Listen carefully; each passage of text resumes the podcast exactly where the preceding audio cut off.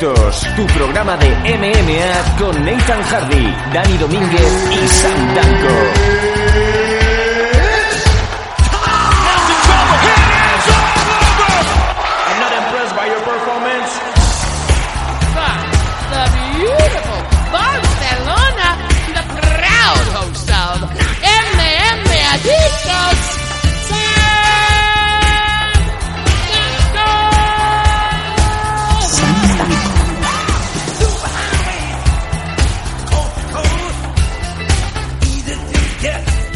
Hola, ¿qué tal? ¿Cómo estáis todos? Muy buenas, bienvenidos a un nuevo programa de MM Adictos. Nuestra misión, eh, como cada semana, es informarte de todo lo que se mueve en el mundo de las artes marciales mixtas, fuera pero también dentro del territorio nacional español.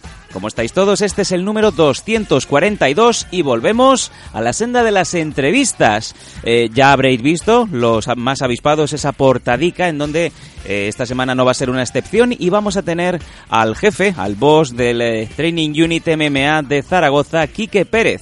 Pero antes de todo vamos a hablar con el Rey del Sur, The Voice of the South. Nathan Hardy, ¿cómo estamos?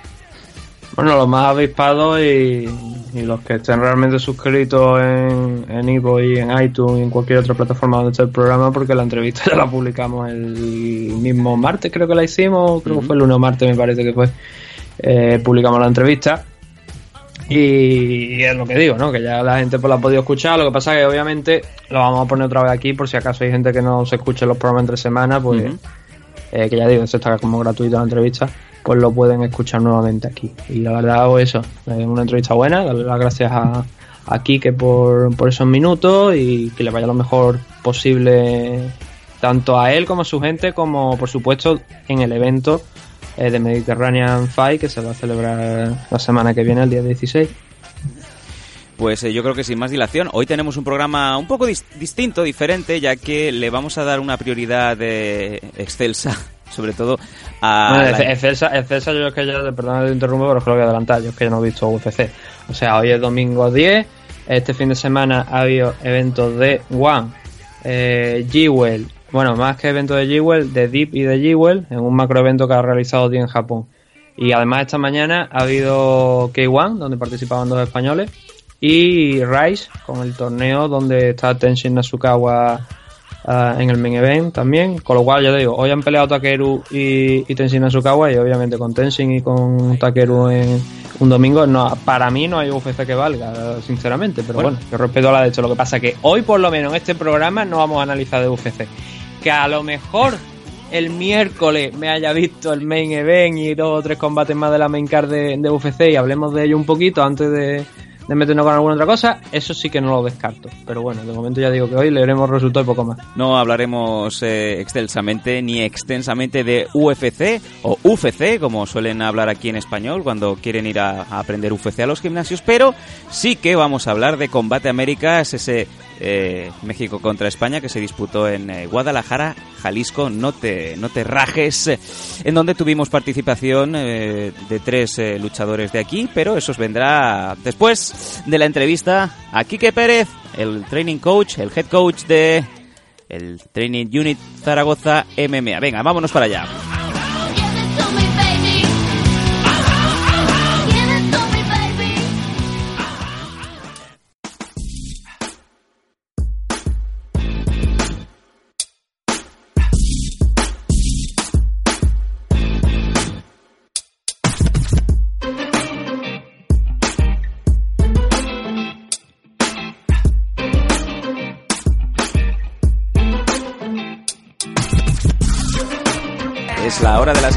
Entrevistas en MM Adictos y seguimos en racha. Vamos a entrevista por semana y la de esta en particular me apetecía mucho y quería dar una vuelta de tuerca a lo que desde hace unos días ya os estaba explicando. Y es que como bien sabéis, hay una nueva promotora en la ciudad, hay una nueva promotora que viene a hacerse un sitio y desde luego que tenemos muchas ganas de saber más de ella. Estamos hablando de la MMA Mediterranean Fate y tenemos desde luego al, al cerebro pensante, al jefe, aquí que cómo estamos desde el Unit MMA Zaragoza. Hola, buenas tardes. ¿Qué tal?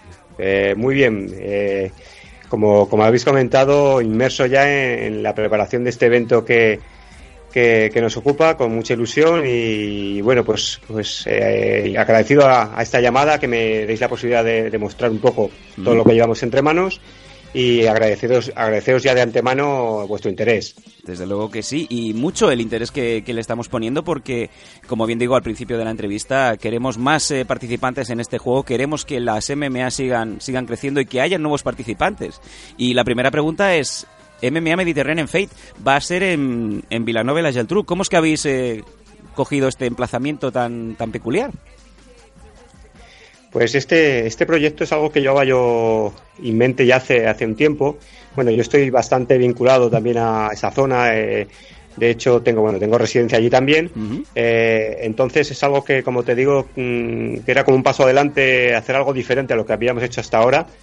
Eh, yo sí que he hecho anteriormente unas seis veladas entre, sobre todo de MMA y alguna de boxeo, pero eh, yo creo que era el momento de dar, como te digo, un paso adelante, hacer algo diferente, eh, expandirnos fuera de, de Zaragoza, que es donde, donde hemos hecho todo nuestro trabajo hasta ahora. Y por enclave, por, mm, como te digo, por situación, el sitio es, idílico, vamos. Era, era una cosa que, que me satisface mucho hacer y que me he decidido hacerla, hacerla. Por fin me he tirado eh, con todo y, allá que vamos. Y va a ser este próximo 16 de marzo a las seis y media. Un evento que, que va a contar con 14 combates de, de muy buen nivel. Y de ellos, 10 amateurs de, de MMA. Cuéntanos un poquito cómo has podido cerrar estos combates, qué es lo, lo más importante, sobre todo dónde nos tenemos que, poner las miras, dónde tenemos que fijarnos. Pues la verdad que es una velada bastante equilibrada. Eh, empezamos sobre todo con el eh, a confeccionar los combates en torno a, a luchadores de, de la casa de Unity MMA Zaragoza, que afortunadamente contamos con, con muchos y, y variados en muchos pesos. Entonces los más destacados van a entrar en esta velada. Concretamente tenemos eh, 10 combates, 10 combates amateur, de los cuales dos son femeninos, con Alicia de las Heras y Adriana Conde, que son dos chicas que, que van muy bien y que, y que yo creo que es interesante fomentar también las MMA femeninas. Y de- después, mm, puestos a destacar, destacaría sobre todo eh, el combate por el cinturón, el cinturón de- del evento, que será esta vez, eh, o sea, ya se ha caído en lo que era el combate inicial entre Richard Jacome y Liana Arjona, que era un combate muy atractivo Sí. por lesión de, de Richard Jacome. Lo suple un luchador con unas condiciones impresionantes y que va a dar mucho que hablar, que es Enrique Jamanca, con un 5-1.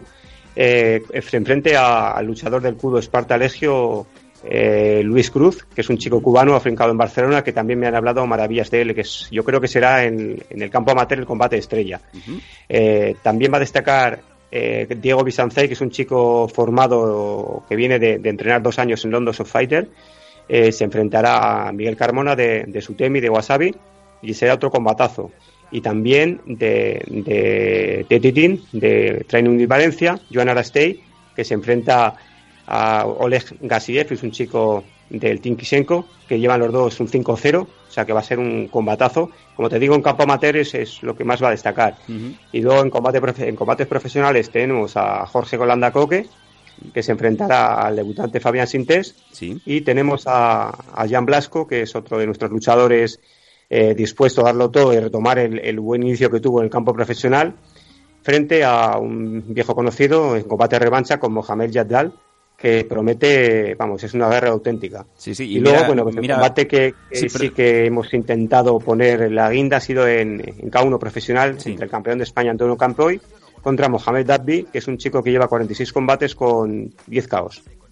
Wow, ahí es nada. Ahí es nada. Una pregunta, eh, es que no me ha quedado claro. El combate que iba a ser por el campeonato de Cataluña, ¿el cinturón sigue en juego pero con diferentes luchadores o...?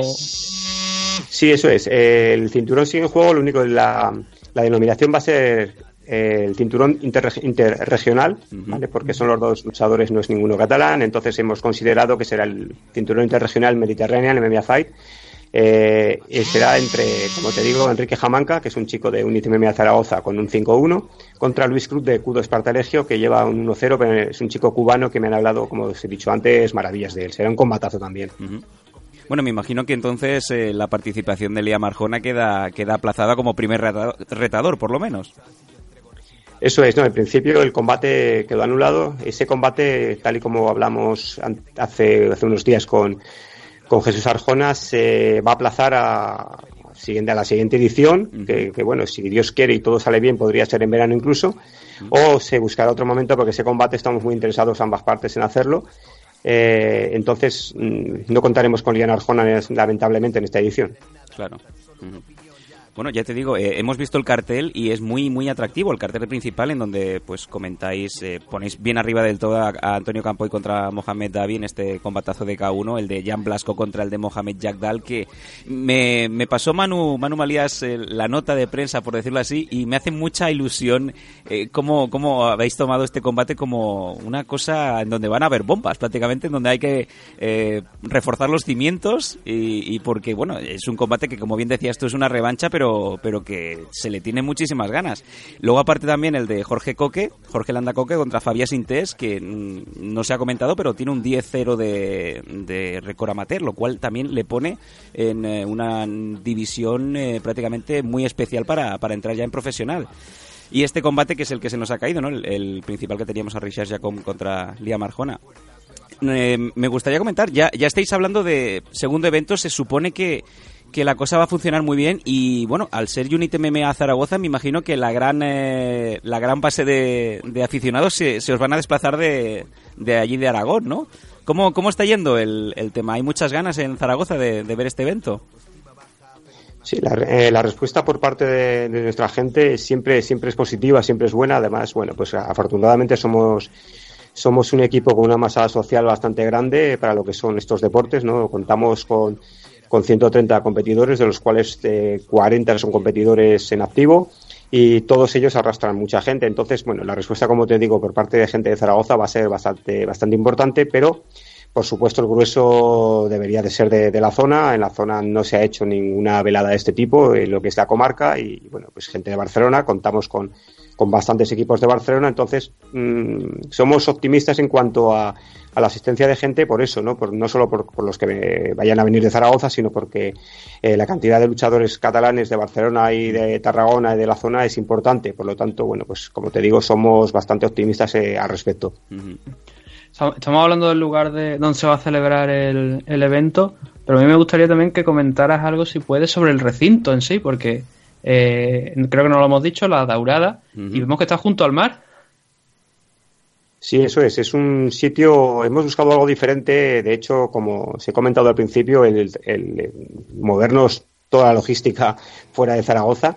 Eh, tenía que ser por algo, algo especial, algo diferente y creo que es el momento también de, de ubicar las veladas en, en, bueno, pues en sitios que, que sean marcos que le den algo más que, que, el simple espectáculo deportivo. En este caso es una, una zona de ocio, de ocio emblemática en la Costa Dorada, es, es la Daurada. La Daurada es, eh, es un, un, recinto al aire libre, eh, justo, justo es, es tocando, vamos, tocando el mar. Eh, de hecho, se, va, se ve el mar desde, desde donde se va a, a realizar los combates.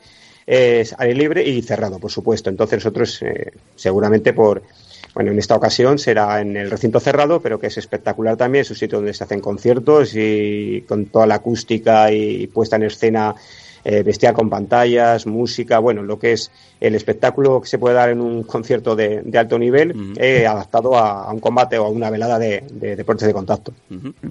Y teniendo en cuenta que hay un combate de K1 en, en la CAR, la configuración de, bueno, donde se van a desarrollar los combates, ¿es un ring, una jaula o, o qué tenéis pensado?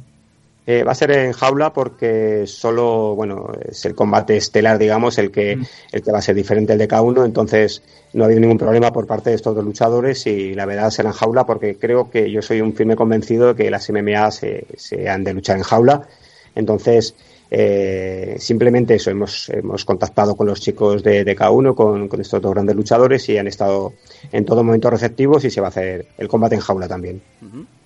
Eh, me gustaría comentar que, bueno, recientemente hemos visto que han habido eventos en, Barcelona de, de, MMA y que han tenido muy buena respuesta de público eh, con una car muy basada en el MMA amateur, lo cual, eh, es, estando presente, por ejemplo, en el último, a mí me llamó muy gratamente la atención.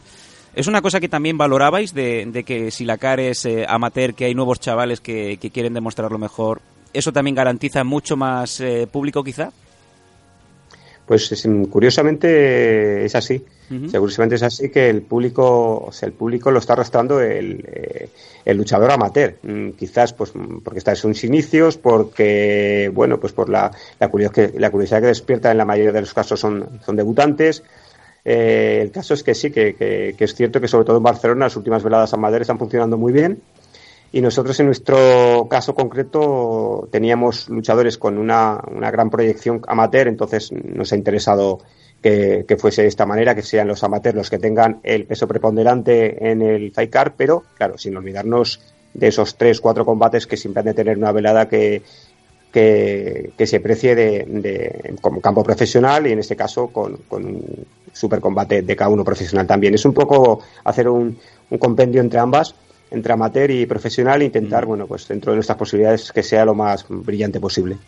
¿Y por qué piensas que es así? Que, que bueno, que está demostrado, ¿no? Que son los amateurs los que están llevando más gente a, la- a las gradas ahí en los eventos de Barcelona.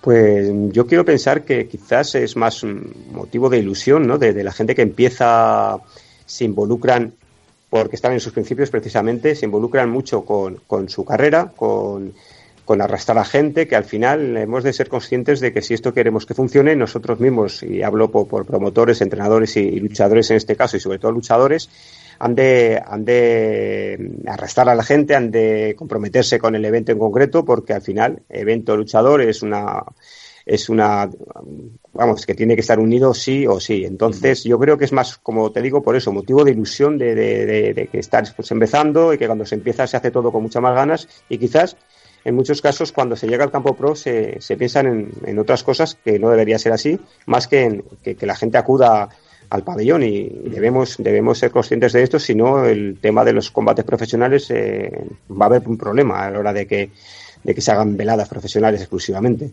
No, y aparte ya, ya hemos visto en los últimos años los problemas que ha tenido la región catalana para, para llevar público a, a eventos profesionales. Por eso mm, me sorprendía de que de, este, de ese tiempo hacia aquí pues se haya apostado más por el amateur y, ha tenido la respuesta del público que, como bien decías tú, el, pro no, no tiene, ¿no? Es cuanto menos curioso y quizá le da un poquito un rayo de esperanza, ¿no? A, los nuevos que suben.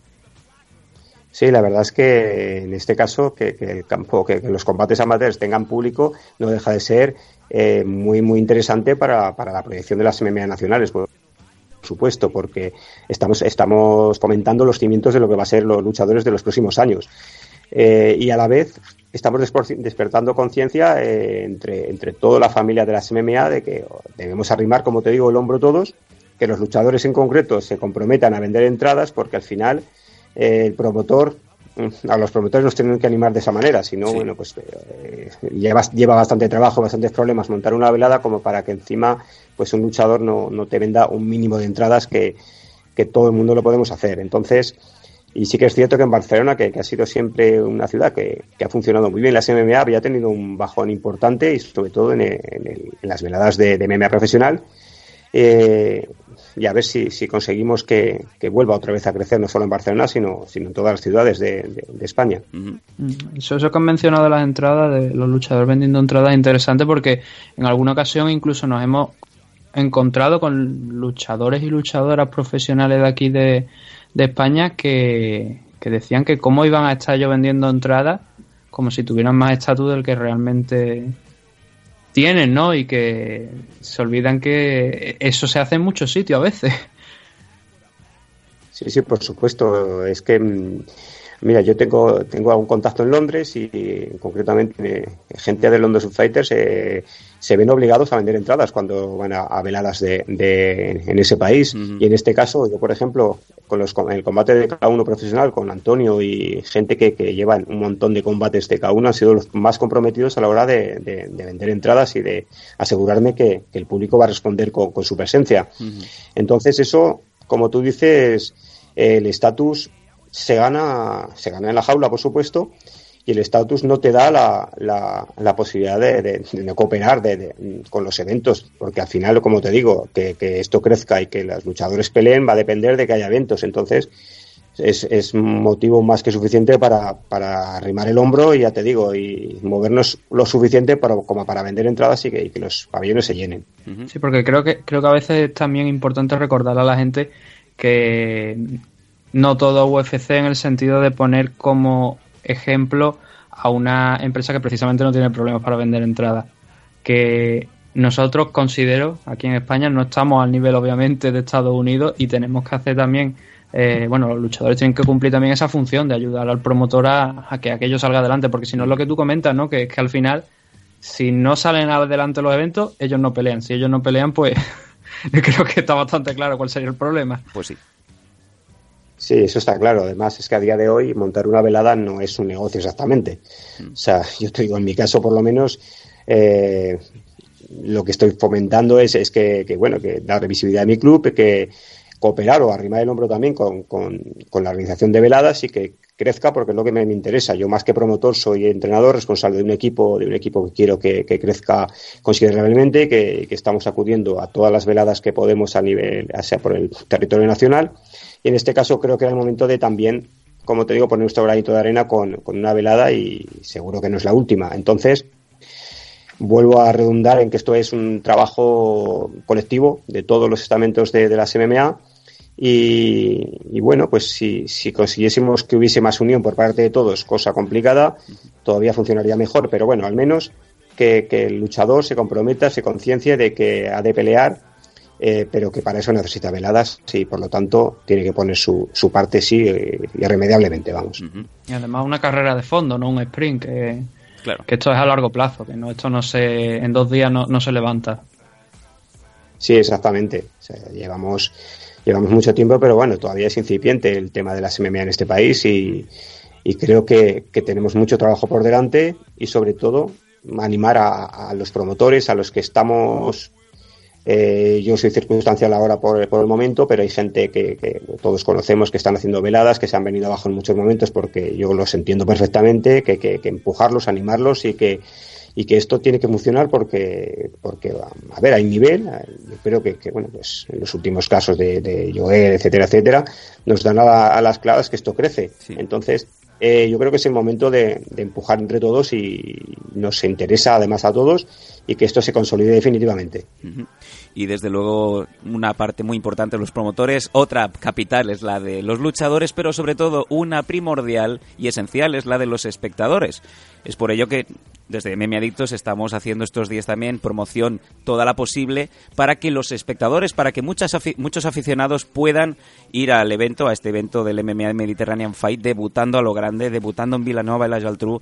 Y os estamos a todos, bueno, pues convocando ese próximo 16 de marzo para que veáis una CAR con 14 combates profesionales, con 14 combates muy importantes, de la mano de Quique Pérez, de todo el equipo del Unit MMA Zaragoza, y sobre todo que tengáis mucha, mucha suerte y que, como bien dices tú, que sea el primero de muchos. Es una piedra detrás de otra, pero las piedras que se pongan de manera firme, ¿no? Sí, eso es. Eh, esto es, bueno, pues una, una prueba, una tabla de lanzamiento, a ver si, si, si conseguimos que, este primer evento eh, salga medianamente bien para que todos nos animemos la, la parte que, que, por mí corresponde y la parte de, de la daurada y, y, consigamos consolidar este evento y seguramente si, se, si es así el segundo será mucho mucho mayor porque claro, en este hemos arriesgado pues lo justo, pero si, si yo estoy convencido de que si se hace una segunda edición va a ser muy muy brillante. Entonces, bueno, pues eso, vamos a ver si la gente responde, ojalá tengamos una una asistencia lo, lo más grande posible, llenemos el, el recinto y, y, podamos decir que, que Mediterranean MMA Fight ha sido todo un éxito y que nos lancemos en, a por la siguiente edición. Uh -huh. Segurísimo que sí, y además os avisamos a los espectadores, a los oyentes de MM Adictos, que podéis comprar las entradas de manera anticipada por 20 euros, 25 si lo hacéis en taquilla. No sé si nos quedaba alguna última pregunta, Nathan. Bueno, yo quería preguntarle, ya que estamos, hemos hablado de la velada, ¿no? Pero hemos recalcado que, que Kike es el entrenador principal de, del Junior MMA. Uh -huh. ¿El equipo? Y sí, del equipo. El y... equipo, como nos dice Manu, decid bien el equipo, pues yo lo digo. lo que me gustaría era preguntarle un poco también por esa labor y, y claro. algunos nombres interesantes que, que, vea él que pueden destacar a lo largo de este 2019 o que van a empezar a, despuntar en su equipo. Uh -huh. Sí, bueno, pues como te he comentado antes, eh, están viniendo amateurs. Por supuesto, bueno, los, los, profesionales que tenemos ya consolidados, como, como Jan Blasco, como Jorge Landacoque, Gregorio Fernández, que también lleva cuatro combates profesionales. Eh, Manu, del que estáis hablando ahora, que es una parte del luchador que ha debutado en profesional, es una pieza indiscutible en mi equipo, es un entusiasta y es eh, relaciones públicas fenomenal. Todo carisma. Y luego en el campo amateur eh, vamos a oír hablar, yo soy un- vamos, estoy convencido de que el chico que se ha lesionado, Richard Jacomé, con 19 años, con, con 9 combates, va a ser un- uno de los, de los nombres que va a destacar muy mucho en los últimos, en los próximos años en las MMA y que no tardará en dar el salto a pro. Eh, lo mismo que, que Diego Bizanzai, como te digo. Que también lo veremos en esta velada, y Enrique Jamanca, que es un chico con 21 años, con un récord de 5-1, que va a luchar por el cinturón y que, va a ser también un, grandísimo luchador. Pero vamos, tengo detrás, y la verdad es que afortunadamente, como, te he comentado al principio, es una, hay una jornada de, de jóvenes luchadores, aproximadamente unos 20 que están, que están luchando habitualmente. Y, y lo bueno es que, que viene mucho más por detrás. Entonces, bueno, goza de buena salud de- el equipo y ojalá se mantenga y podamos seguir con este trabajo. Estamos seguros de que sí. Quique Pérez, como siempre, ha sido y es un placer poder, poder hablar contigo, poder conocer también un poco eh, otras partes de, España, que también hay muy buenos equipos, como, como viene demostrado este Unity MMA Zaragoza de la mano de, de Quique Pérez. Y damos y te avisamos ya de que vamos a dar todo el empuje que podamos desde aquí hasta ese 16 de marzo en donde va a debutar la Mediterranean MMA Fight y toda la suerte del mundo y que sea la primera de muchas eh, de muchos eventos que, que celebréis. Pues eso esperamos y desde luego os agradezco eh, mucho lo que estáis haciendo, no solamente por nuestro evento, que, que ya es bastante, sino por, por la promoción, por, por- por el crecimiento de las MMA nacionales con vuestro programa y con ese gran trabajo que hacéis cada día en él. Vaya, pues muchísimas gracias, Quique, y nos seguimos escuchando. Y todos los oyentes, que ya lo sepan, el 16 de marzo tenéis una cita en Vilanova la Geltrú, en el pabellón de la Daurada, Mediterranean MMA Fight. Quique, un placer, y los micros de MMA Adictos van a estar siempre abiertos para cuando desees. Pues muchas gracias y, y lo dicho, eh, de antemano os agradezco en mi nombre y en el nombre de todo el equipo lo que hacéis por las MMA y por nosotros en concreto. Muchas gracias. Muchas gracias.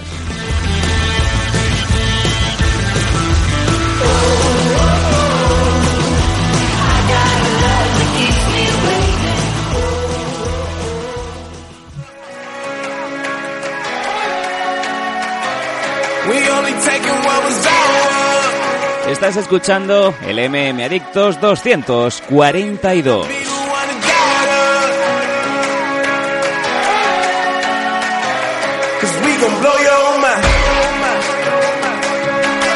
Es como siempre la hora de los eh, patrocinadores en este programa. Desde el día 1, nuestro sensei número 1, Nacho Serapio, con Dragons y su comunidad Dragons. Únete por apenas 10 euros al mes para entrenar con eh, la comunidad Dragons cuando queráis y donde queráis. Cursos online de artes marciales y deportes de contacto.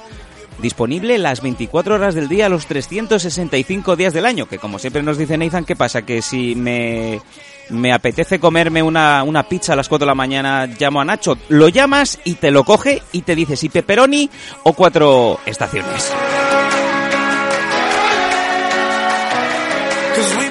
Nuevas clases cada día de lunes a viernes con una tarifa plana de más de 300 clases y 500 vídeos, además sin permanencia. No hace falta que te inscribas y pues esto como si fuera Vodafone, ¿no? Que te tienes que palmar ahí un año con ellos. No es el caso.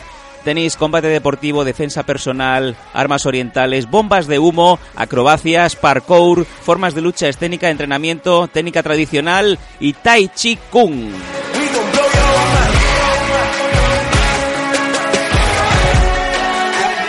Además, 15% de descuento en los productos Dragons, gastos de envío gratuitos, un 50% de descuento en torneos y seminarios coorganizados por Dragons, la Dragons Magazine, que es la revista que a todos nos gusta, en edición papel y además enviada mensualmente a tu domicilio y muchas cosas más. Como siempre dice Nacho Serapio, Gambaru. Probably just, probably just, just leave. I see you later. I salute, wake, cop a new crib, got some new. You. Y vamos a hablar ahora también de los Rolls Royce de los bucales profesionales. Protege tus piños. Ya sabéis que la clínica dental Torre Romeo en Sabadell desde hace mucho tiempo es la elección preferida de todos los profesionales, no solamente de los deportes de contacto, también cualquier otro deporte que haya pues eh, contacto como si fuera rugby, fútbol o cualquier otra especialidad. Todos ellos siempre confían en las manos de Fran González, a.k.a. Fran Dentista. Protege tus piños porque a tu edad no crecen los dientes.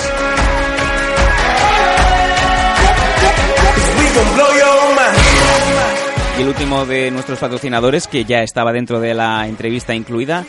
Poco, poco más que añadir, Nathan, una entrevista que nos ha descubierto pues eh, al gran Quique Pérez y sobre todo una, un pozo que me queda muy interesante y es que ya lo vimos desde ese último AFL en Barcelona, se apuesta mucho por las cars amateurs y el público responde como, como bueno, pues sin igual, ¿no? Porque esto está demostrado que según donde las cars profesionales tienen menos eh, acogida, menos bienvenida por el público que no las cars en donde los participantes son de categoría amateur.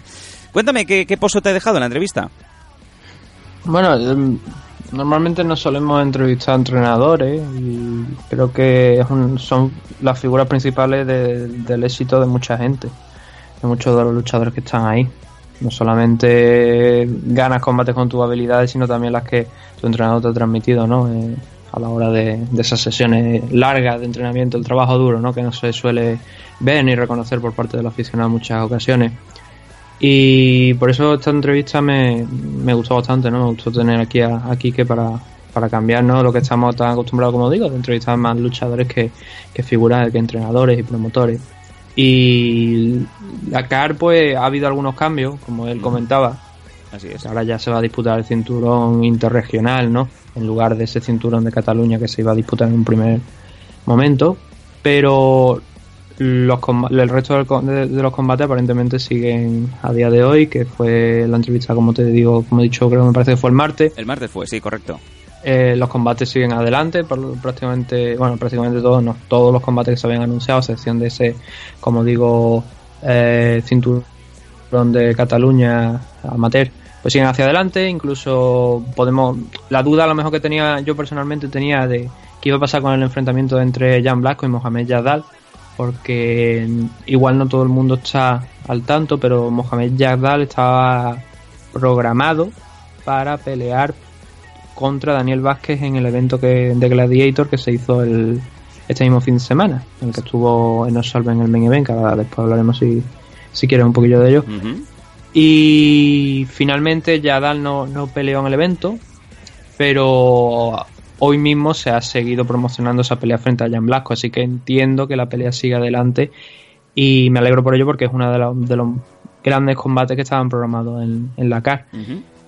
Así que todo muy bien y ya digo, conforme vayan saliendo estas últimas, estos últimos días, ¿no? A ver si no hay grandes sobresaltos, porque ya sabemos cómo, cómo son las cosas y la CAR se puede desarrollar con toda la normalidad del mundo, con los combates que estaban pactados y que sea la mejor de las noches posible, porque montar un evento siempre es difícil, como decía Quique, es una apuesta importante y lo que espero yo, como, como con otros tantos eventos, es que el público responda.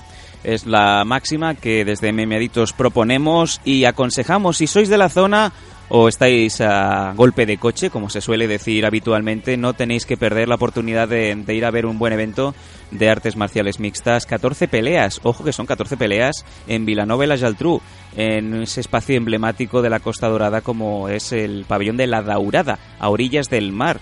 Yo creo que bastante hemos hablado del tema ya tenéis que saberlo, tenéis que tener marcado a fuego ya ese próximo 16 de marzo a partir de las 6 de la tarde, en donde, como bien decimos, una nueva promotora apuesta por los jóvenes talentos y como buen aficionado a las MMA tenéis que estar. Tenéis que estar y tenéis que ir a apoyar para que cada vez haya más eventos, cada vez haya más participaciones, más jóvenes luchadores, todo suma y con vuestra parte desde luego va a ser la más importante. Mediterranean MMA Fight este sábado 16, no faltéis.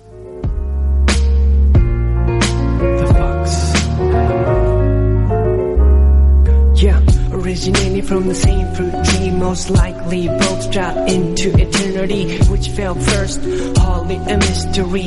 To Bueno, tuvimos un fin de semana bastante trufado de participaciones de españoles. Has comentado el, eh, la participación de Enoch en, en ese Hombres de Honor 99, en Gladiator. Mm, ¿Algún comentario al respecto? Porque me gustaría también hablar del combate Américas, del México contra España, pero ya que has mencionado a, a Solves, pues vamos a, a hacerle nuestros cinco céntimos de rigor. Mm, Sí, no, no, a ver, era un poco lo que lo que se esperaba, ¿no? Eh, Estas, la semana pasada pues hablamos un poquito del tema que no, a mí personalmente me llamó mucho la atención, ¿no? De, que no pelease contra alguien con un 0-3 eh, profesional, dada la experiencia, ¿no? Y el nivel que tiene Nock, que obviamente es mucho mayor. El lunes o el martes eh, hizo una declaración en una radio donde comentaba que, bueno, le daba las gracias a su rival porque había sido el único que había decidido dar un paso al frente y aceptar la pelea. Y lo que nos lleva pues, a entender un poco más la situación también. O sea, qué Enoch como, se- como sí. luchador al que se le teme para subirse a la jaula. Hombre, obviamente. Estamos hablando de, de- de un luchador que viene de, de esta- que bueno, que está a las puertas del título de One Global. No se acaba de concretar a ver si esa pelea eh, se da o hay otra otro otro posible eh, recorrido, camino para, para no solver. Pero la idea está ahí. La idea se comentó cuando obtuvo su última victoria en One Global que la, la idea era que se enfrentara por el título de la categoría, de la categoría middleweight, ¿no? Eh, entonces, obviamente, yo creo que todo el mundo aquí le tiene un respeto a Enoch. Quien más, quien menos, a lo mejor, porque ahora seguro hay algún alguno por ahí que a lo mejor no está de acuerdo. Pero estamos hablando de, sin duda, el mejor middleweight de España en estos momentos. Y desde luego, entre los, pongamos, tres mejores, entre el- yo me atrevería a decir ahora mismo que por, por la racha que lleva, por, por el esfuerzo que, que está haciendo durante todos estos años, estaría eso entre los tres primeros ahora mismo de- del ranking de Pound for Pound en España, porque hay competición, competición muy dura, ¿no? Está Joel, está Juan Espino, con lo cual, eh, ya digo, eh, eh, es difícil, ¿no? A mí de todas formas nunca me ha gustado un top 3 porque es muy difícil. Sabes cómo pasan las cosas, que si pones a uno por arriba parece que está eh, infravalorando a lo mejor el trabajo del otro y no, no me gusta por eso, pero sí digo que están los tres ahí. Y entiendo, ¿no? La- en parte eso, ¿no? Que, que, que no muchos quisieran subirse a la jaula contra, contra no por respeto, ¿no? Claro, Por- con, por con que- ese récord pues eh, abrumador, con esa carrera, pues eh, es que ya se le ha quedado pequeño el circuito, por lo menos el circuito nacional español. Habría que ponerlo Claro. ya en las grandes ligas, ¿no? La cuestión es cuándo vamos a ver a Enoch disputando cinturón en M1 Global o incluso yendo a Bellator, UFC o cualquier otra de las grandes, ¿no? Precisamente es que era por eso lo que me llamó mucho la atención este combate. Es verdad que, que no, bueno, estaban vendiendo el combate, cosa que eh, no he comprobado si es verdad, pero en- entiendo que sí. Hay que darle una, hay que darle a- al promotor y a toda la gente de, que promocionaba la pelea, pues, eh, como que, como que, como que era esto. Y era, la- según comentaban, la primera pelea de Nock en Valencia, que es su tierra natal, ¿no? Entonces, eh, era un combate especial, obviamente, y habían pues muchas ganas de, de verlo subido a la jaula. Ah, lo que pasa que eso, ¿no? Eh, Pues el rival eh, no era el adecuado en el sentido de eh, la experiencia que tenía, ¿no? ¿no? Seguramente la gente pudiera esperar un poquito más de, de nivel por parte de su rival. Más, no de nivel, sino de nombre, ¿no? Por parte de su rival. Y, pero claro, dadas las condiciones, pues como Mohamed Dial fue el único que decidió dar paso al frente, pues oye, hay que aplaudirlo. El combate en sí, pues, como te he dicho antes, era un poquito lo que esperaba, ¿no? Eh, al principio casi de- del enfrentamiento, creo que a los primeros 7, 8 segundos, hay un golpe, hay una, hay una patada que ahora ya digo, solamente he visto el combate una vez porque además fue a través de un stream de Dani Vare, que por cierto no lo hemos comentado. Ahora, ahora, cuando hablemos de combate americano vamos a decirlo porque Sí. hay, hay grandes noticias para Dani Vare. Y estaba haciendo el chico, pues ya digo, re- emitiendo el combate a través de su Instagram. Y entonces nada más que lo he visto una vez, no, lo he visto repetido. Porque no había retransmisión en, en vídeo, creo, porque al menos que yo supiera, eh, en pay-per-view o, o alguna opción. Entonces le pegó una, una low key, una, no sé si fue una low key o una middle key, hay gente que ha dicho que es una middle, yo creo que vi una low key, pero no te lo puedo confirmar 100%. Y Mohamed fue al suelo y a partir de ahí pues Enoch muy cómodo y muy tranquilo, poco a poco pasando posiciones, avanzando, golpeando, gran and pound, no tampoco con una cosa exacerbada. Pero cuando sí que apretó un poquito más Enoch, alrededor yo creo que eran dos minutos aproximadamente, que mm, 10 segundos arriba, 10 segundos abajo, Mohamed pues se rindió. No vi que hubiera un intento de sumisión ninguno por parte de Enoch, porque además en ese momento estaba soltando un par de rodillas a las costillas, pero a lo mejor en alguna de ellas supongo que Mohamed notó algo que no, que no iba bien y, decidió rendirse y, eso puso a, a Enoch como campeón ahora mismo de, de Gladiator en un combate que en un principio iba a ser por el cinturón de la WKN que tiene del que es campeón Enoch pero como ya contamos la semana pasada mm, por temas burocráticos según la organización no se pudo oficializar la defensa del título y decidieron crear este cinturón pues para que hubiera una defensa bueno una defensa una- un cinturón en juego no así que victoria de Enoch y ahora a esperar que es lo siguiente, ¿no? Que hay, supongo, dentro de pocas fechas, pues ya sabremos un poco más de tema de One Global, o bien, como digo, si hay otro camino para, para Enoch disponible, pues no, seguramente nos enteraremos dentro de pocas fechas. También tuvimos ayer en Bilbao la World Fight Tour. Eh, punto divertido fue la última de las entrevistas cuando el ganador fue Biglan en vez de Kamikaze Garmendia. Le preguntaron y dijo w... WTF. Y luego se dio cuenta de que WTF es el acrónimo de What the fuck, ¿no? Entonces creo que es Sí. un poco Bueno, eso lo el resumen. No, pero fue, fue un evento que por lo visto marchó bastante bien. Las peleas fueron divertidas. Y bueno, pues no tenemos eh, nota de prensa, no podemos comentar demasiado al respecto. No, vi la, vi la victoria de, de, de Arthur Lemos, creo que es el apellido, que es de- Sí, del. STT Man- Management, que, lleva a gen- a gente de pues, a Joel Álvarez, por ejemplo, y otros tantos, Y Arcaiz Gudari también. que peleaba ayer, por cierto. También, también ganó, salió victorioso, sí señor.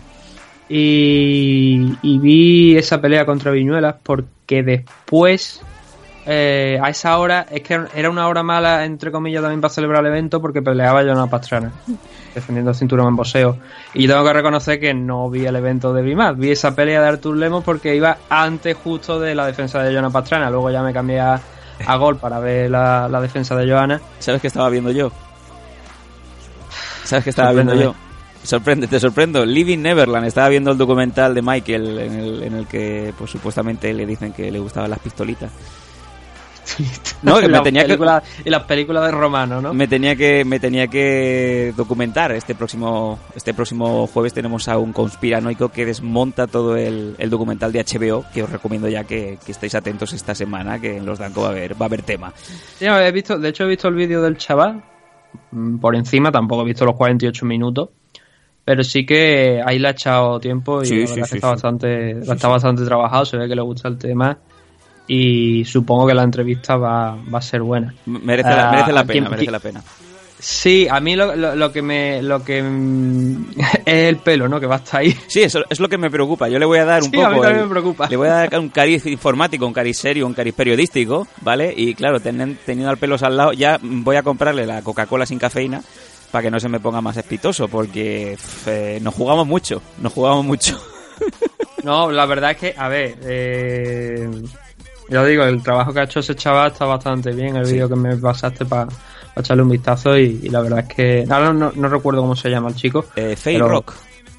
Sí, eh, entonces ya digo, cuando el- el- la semana que viene lo entrevisté y tal y cual, Hmm. eh, a quien le interesa el tema de Michael Jackson que le pegue un vistazo a los blancos porque la verdad es que si es tan bueno como hizo en el vídeo, Sí. eh, el programa va a ser muy interesante. Va, promete, promete mucho y yo lo que quiero es eso, ¿no? Desmontar la, ese documental que, pues, según comenta este chico, por, por varias, varios motivos oscuros, eh, HBO ha, ha pagado esos 150 millones de dólares para hacer frente a las denuncias, ¿no? Vamos a ver en qué acaba todo esto, pero bueno, me gusta que tengamos conspiranoicos en, en el programa. Sí, lo que pasa es que los, conspiran los conspiranoicos, cuando en primer lugar me dijiste conspiranoico, yo pensaba que iba a ser alguien que iba a hablar de, de la Breakaway Civilization, de los, Los- aliens interdimensionales, Terraplanistas. de los aliens nazis y cosas así al estilo Alex Jones, ¿no? Y, Ah, bueno. y compañía. No, no nos vamos a ir demasiado, pero, pero sí, bueno, me hubiera gustado tener a Santi Camacho. De hecho, se, le- se lo he quitado a Santi No, Camacho, no, no, este, no, pero este conspiranoico. Estaba en su agenda, pero nos hemos adelantado.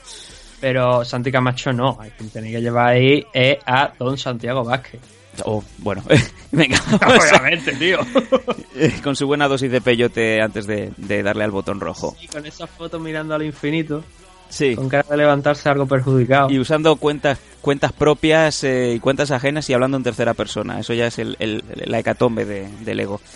Sí. Venga, vamos a, vamos a cerrar lo de World Fight Tour. Venga, eh, ¿qué más querías comentar? No, no, ya- te digo, es que no, Sí. no- me, me habían preguntado que si había visto el combate, creo que hubo un combate por el título Bantamweight o algo así en el Miguel. Me mandó- digo, Es que no lo he visto, o sea, no es que no quiera comentarlo, es que no lo he visto y entonces no voy a comentar sobre algo que no he visto, ¿no? Me comentó, me mandó un mensaje de WhatsApp y me dijo, San, ¿qué tal lo he hecho? Digo, pues estaba viendo lo del documental de- del que tocaba a los niños, no, no te puedo comentar nada al respecto. Yo, yo lo escuché, ya te digo, yo, yo escuché a, a Enrique cuando lo de Artur Lemos y, hombre, lo, lo- lo vi bien. Claro, ¿cómo lo va a hacer? por decirlo de alguna manera. De puta madre. ya que, ya que había un señor con acento extraño Unknown. que ha vuelto a cerrar Facebook por enésima vez. Pars Unknown. ¿De dónde es? Como el Eh, último guerrero, que era de cojones. era del- de un lugar desconocido. El último guerrero y el señor que, que locuta. Bueno, locuta. Electrocuta. Que no le dejaba hablar. Enrique, había, allá había tres personas. Estaba alguien que no sé quién es. Era el narrador.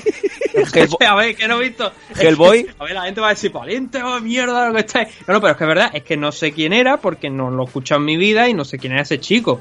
Y no, no, y a lo mejor es alguien conocido En o el mundo- conozco, o es eso, pero yo no sabía quién era. Nathan, en el mundo de las televisiones y de las corporaciones se llama generic, generic broadcaster. Bueno, pero estaba como narrador el chaval, Sí, bueno. eh, lo cual fue de agradecer. Sí, Y- yo y- también lo y- agradezco. Y luego, además, estaba el señor Camacho y Enrique.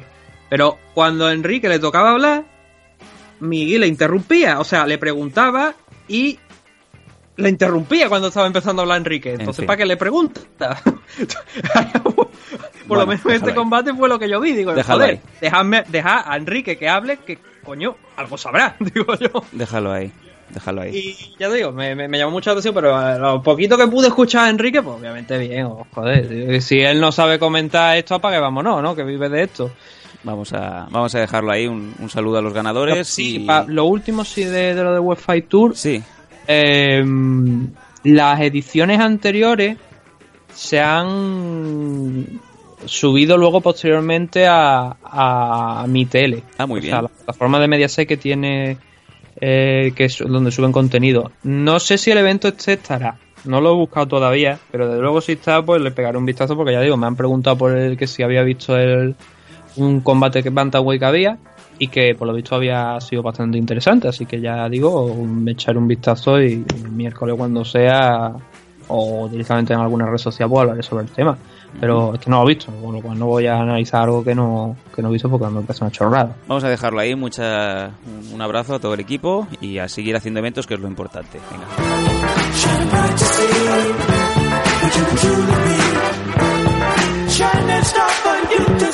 Vámonos al evento de Combate Américas que promocionaron bastante bien. Estuvimos este pasado viernes en, eh, como bien digo, en Guadalajara, en Jalisco, en donde el evento de Combate Américas eh, también se había subtitulado como México contra España y teníamos tres participantes españoles dentro de la car principal.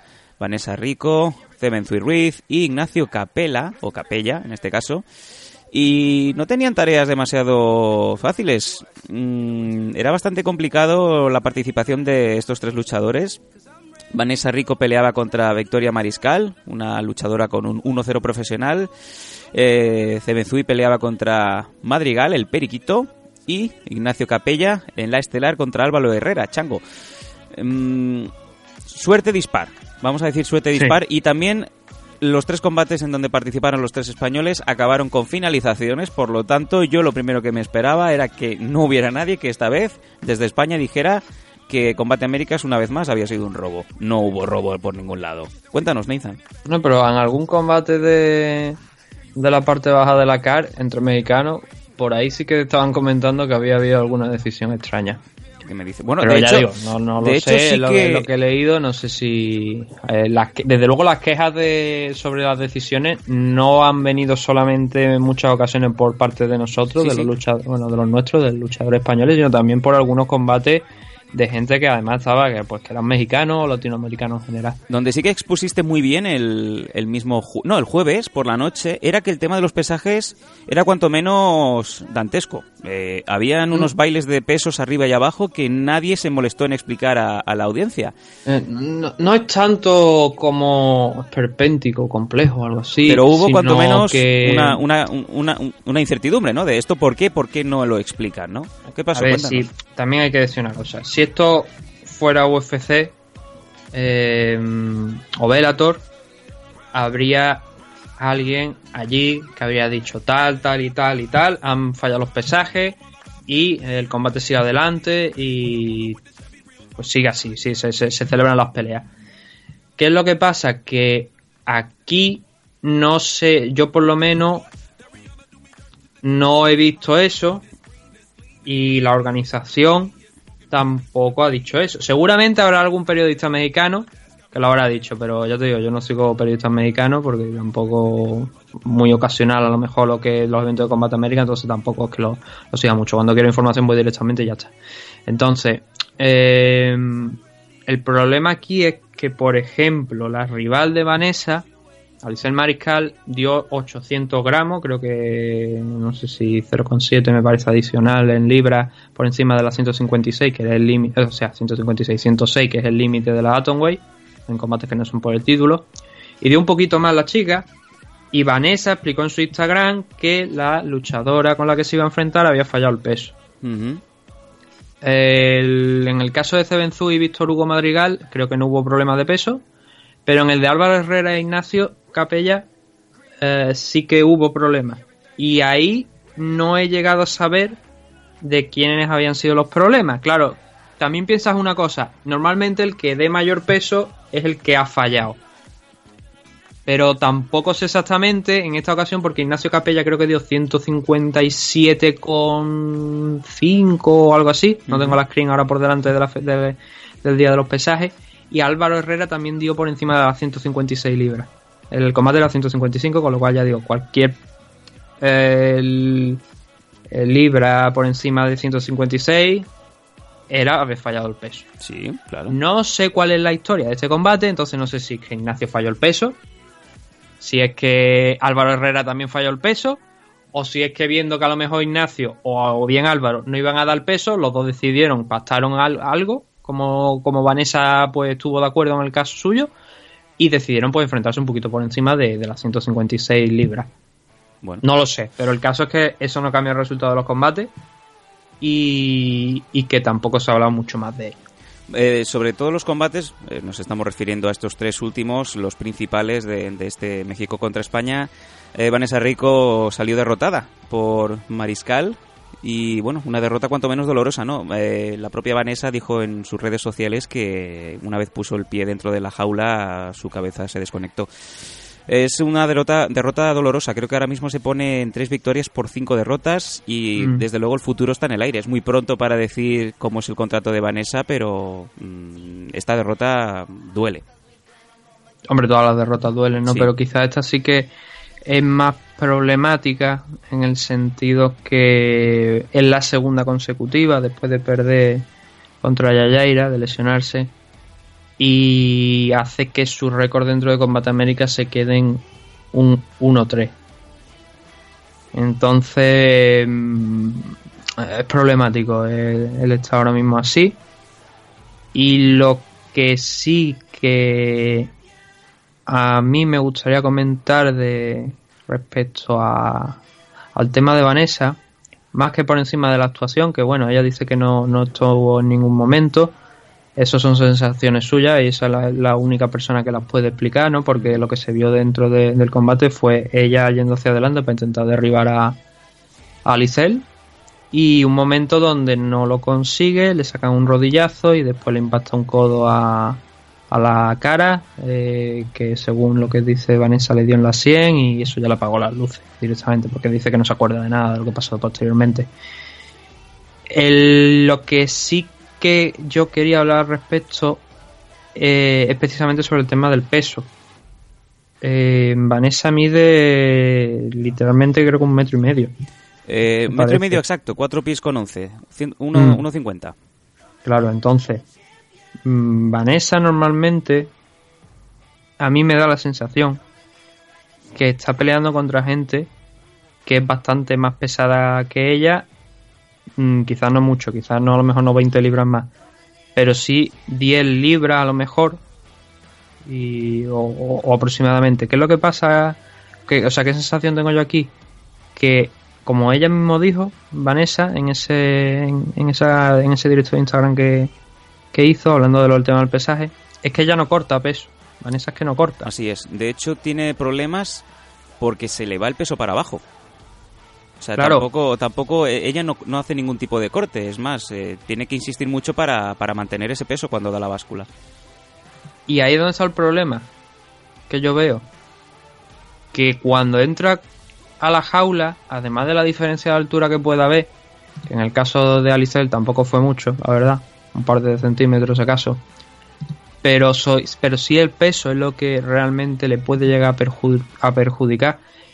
Y es la imagen, o sea, es la imagen que me da a mí. Mira, por ejemplo, estaba mirando ahora el peso de, de Alicel en su combate anterior y falló también, falló contra Brenda Enrique y dio 107,8.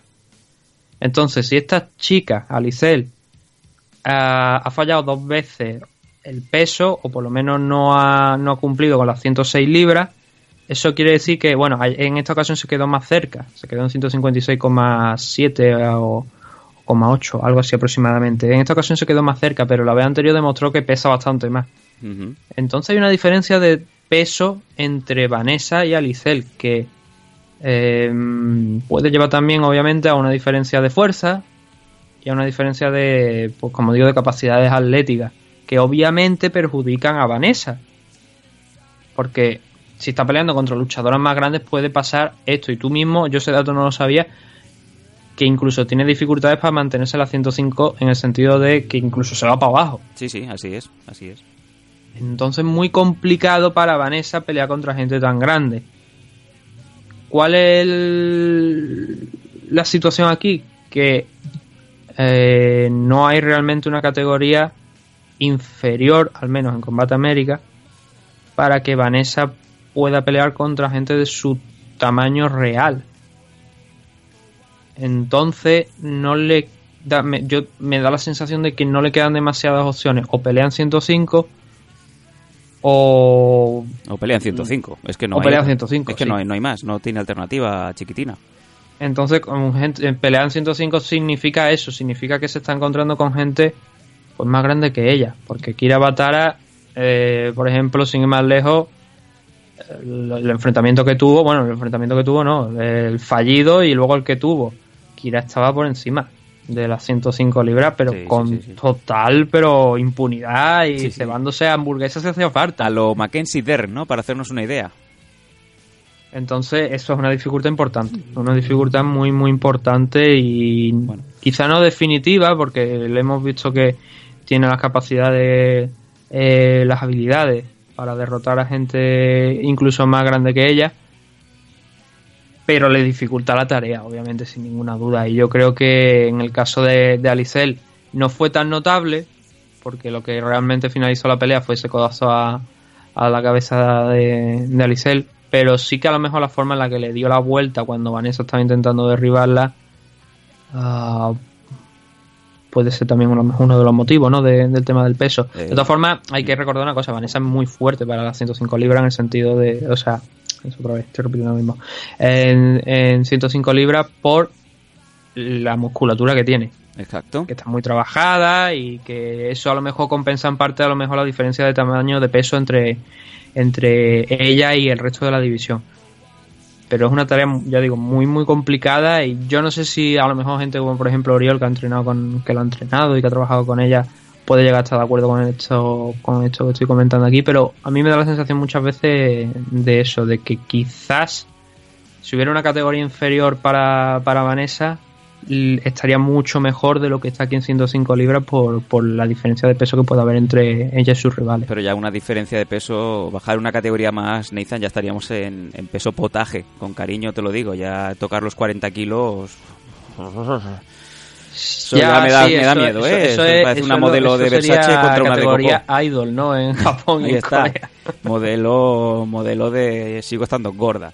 No es el caso. Desde luego sabemos que Vanessa tiene muchísimo muchísimo carisma natural y en Combate Américas la, la adoran, como también obviamente aquí en, España y entendemos que no va a ser lo último para nada de Vanessa y más aún sabiendo que, que siguen habiendo intenciones de traer a, a Combate Américas a España. Yo no sé, hipotéticamente con la de luchadores que hay firmados por la empresa, creo que ahora mismo hay 10 esto tendría más motivos que nunca. Lo que pasa que aún no se ha dicho nada, ¿no?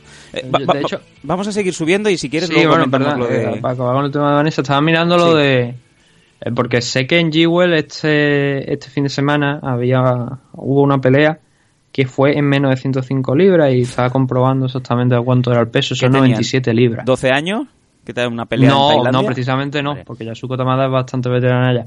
Pero estaba en, en 97 libras fue el enfrentamiento. Pero no que al 97 cambio, libras. pues no sé la verdad cuánto es, Entonces, son vin- vin- 44 kilos. Viene un golpe de aire, se la lleva. Eso, eh, eh, Bueno, pero- eh, el monzón ahí en Zaragoza. Quique veterana, Pérez abre la que puerta. ha tenido que comprobar la edad, estamos hablando de 51 años. El pobre Quique abre la puerta del gimnasio y viene un golpe de aire y se va, se va la niña volando, ¿no? Bueno, que va a buscar a, a Jan Blasco a- a- con el coche, con el Fiat Talbot ahí a buscarlo. pero que ya te digo que categoría inferior hay, pero es que es muy poco común. Entonces, Déjalo ahí. Bueno, vamos a, vamos a seguir subiendo. Tenemos otro combate, pues, eh, bastante interesante, por lo menos sobre el papel. Víctor Hugo Madrigal ganando a- al niño Roca, a Cebenzui Ruiz.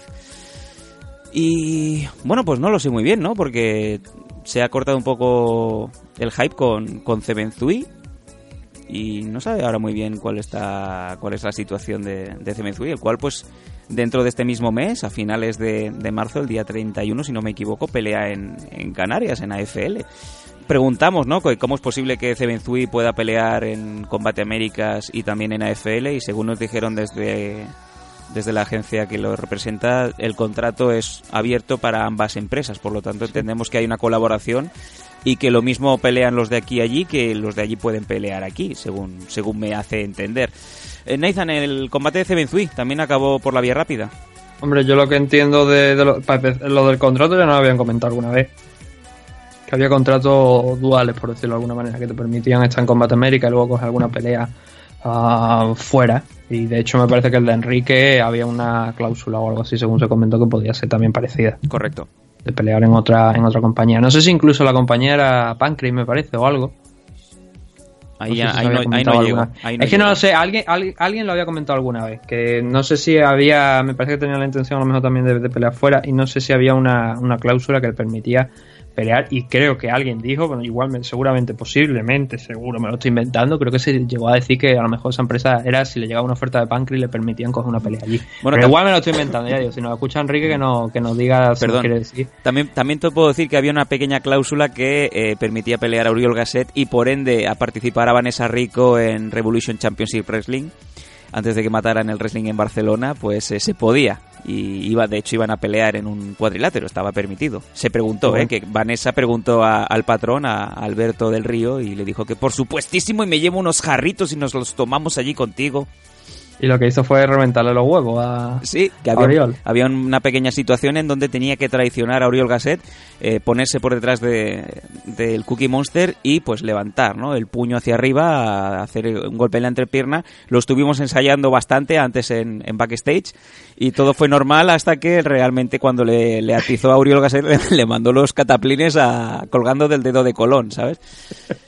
Pobre hombre. Cuando se suele decir que esto lo hacen profesionales no es por nada, ¿no? No es por nada, es porque- Vanessa, Vanessa que mucha para adelante llegó. Vanessa, ¡Bumba! Vanessa, ten cuidado, Vanessa, que te cargas la. Menos mal, creo que Uriol, no sé si es padre o no, bueno, ahora ya, creo, ahora ya tengo mis dudas. Pero aquel día fue realmente espectacular, ¿eh? Ver cómo a Uriol le daban vuelta a los ojos como si fuera el Cirsa fue realmente espectacular, gracias a, a Vanessa Rico, ¿no? Que, que la queremos con locura. Volviendo a- al tema de los Ben. Eh, bueno, a ver, la situación. A ver, a mí lo que sí que me, me, me preocupa es porque, eh, más que la, la, la participación en AFL en el, eh, por respecto a que no fue noqueado. Fue noqueado por, por Víctor Hugo Madrigal, que no fue un caos seco, un caos donde le apagara completamente las luces, sino que fue un TKO. Pero la conmoción está ahí, porque al final un caos es una conmoción, ¿no? Entonces, aunque no le apagó la luz, como te digo, sí que recibió golpes y eso puede poner en peligro la participación a FL si se quieren hacer las cosas bien. Si llega un médico y te dice que Steven Sui tiene, está completamente clear para, o sea, tiene el alta para participar en, en AFL, maravilloso, pero tampoco que arriesga. Eh, la carrera de Seven tiene que seguir hacia adelante y no es plan ahora mismo de una conclusión aquí, eh, enfrentarse a Tiago Martín, arriesgarse que por lo que sea, Tiago Martín lo vuelva a noquear y tengamos un problema mayor. Diego Martins, otro que también eh, ha sufrido numerosos caos en su carrera, o sea que Mm. habría que vigilar. va, pero bueno, el combate es interesante de, Sí. entre Tiago y, y Seven porque es el tercer combate entre ambos y cada uno tiene una victoria, con lo cual hay una historia detrás. El rubber match, bueno. como se dice, ¿no? El, el- Sí. el combate de desempate de la trilogía. Mm, Eso el 30 de marzo, esperaremos a ver si hay noticias sobre ello. Lo que es el combate en sí, eh, es un combate eh, donde el primer asalto es muy del sello de, de Julio Santana, del tal Ginamar. Un Porque- combate made in, made in Santana, ¿eh? De los, ya creo que Sí. todos los aficionados a las MMA, por lo menos en España, saben de qué está hablando perfectamente Nathan. Sí, eh, Seven lanzó una, una patada, la agarró Víctor Hugo, le devolvió el golpe mientras tenía esa pierna, entonces Seven se fue al suelo. Se fue al suelo, se dio guardia, pero defendió muy bien en el suelo hasta que consiguió darle la vuelta, ponerse arriba y trabajar durante el resto del round, eh, controlando muy bien y ganando el asalto a pesar de que había algún comentarista que decía que el combate, el asalto había sido cerrado, ¿no? Cuando Seven se había pasado creo que como tres minutos encima de su rival o más, ¿no? Madre y de eso otro, de ese otro tiempo que no estuvo encima, se lo pasó con una guardia alta, muy alta en el suelo, controlando todos los movimientos de su rival. Con lo cual yo no sé dónde vieron una de- un- a dónde vio ese, ese comentarista ahí una pelea cerrada. Pero claro, comentarista en México, peleando contra un mexicano.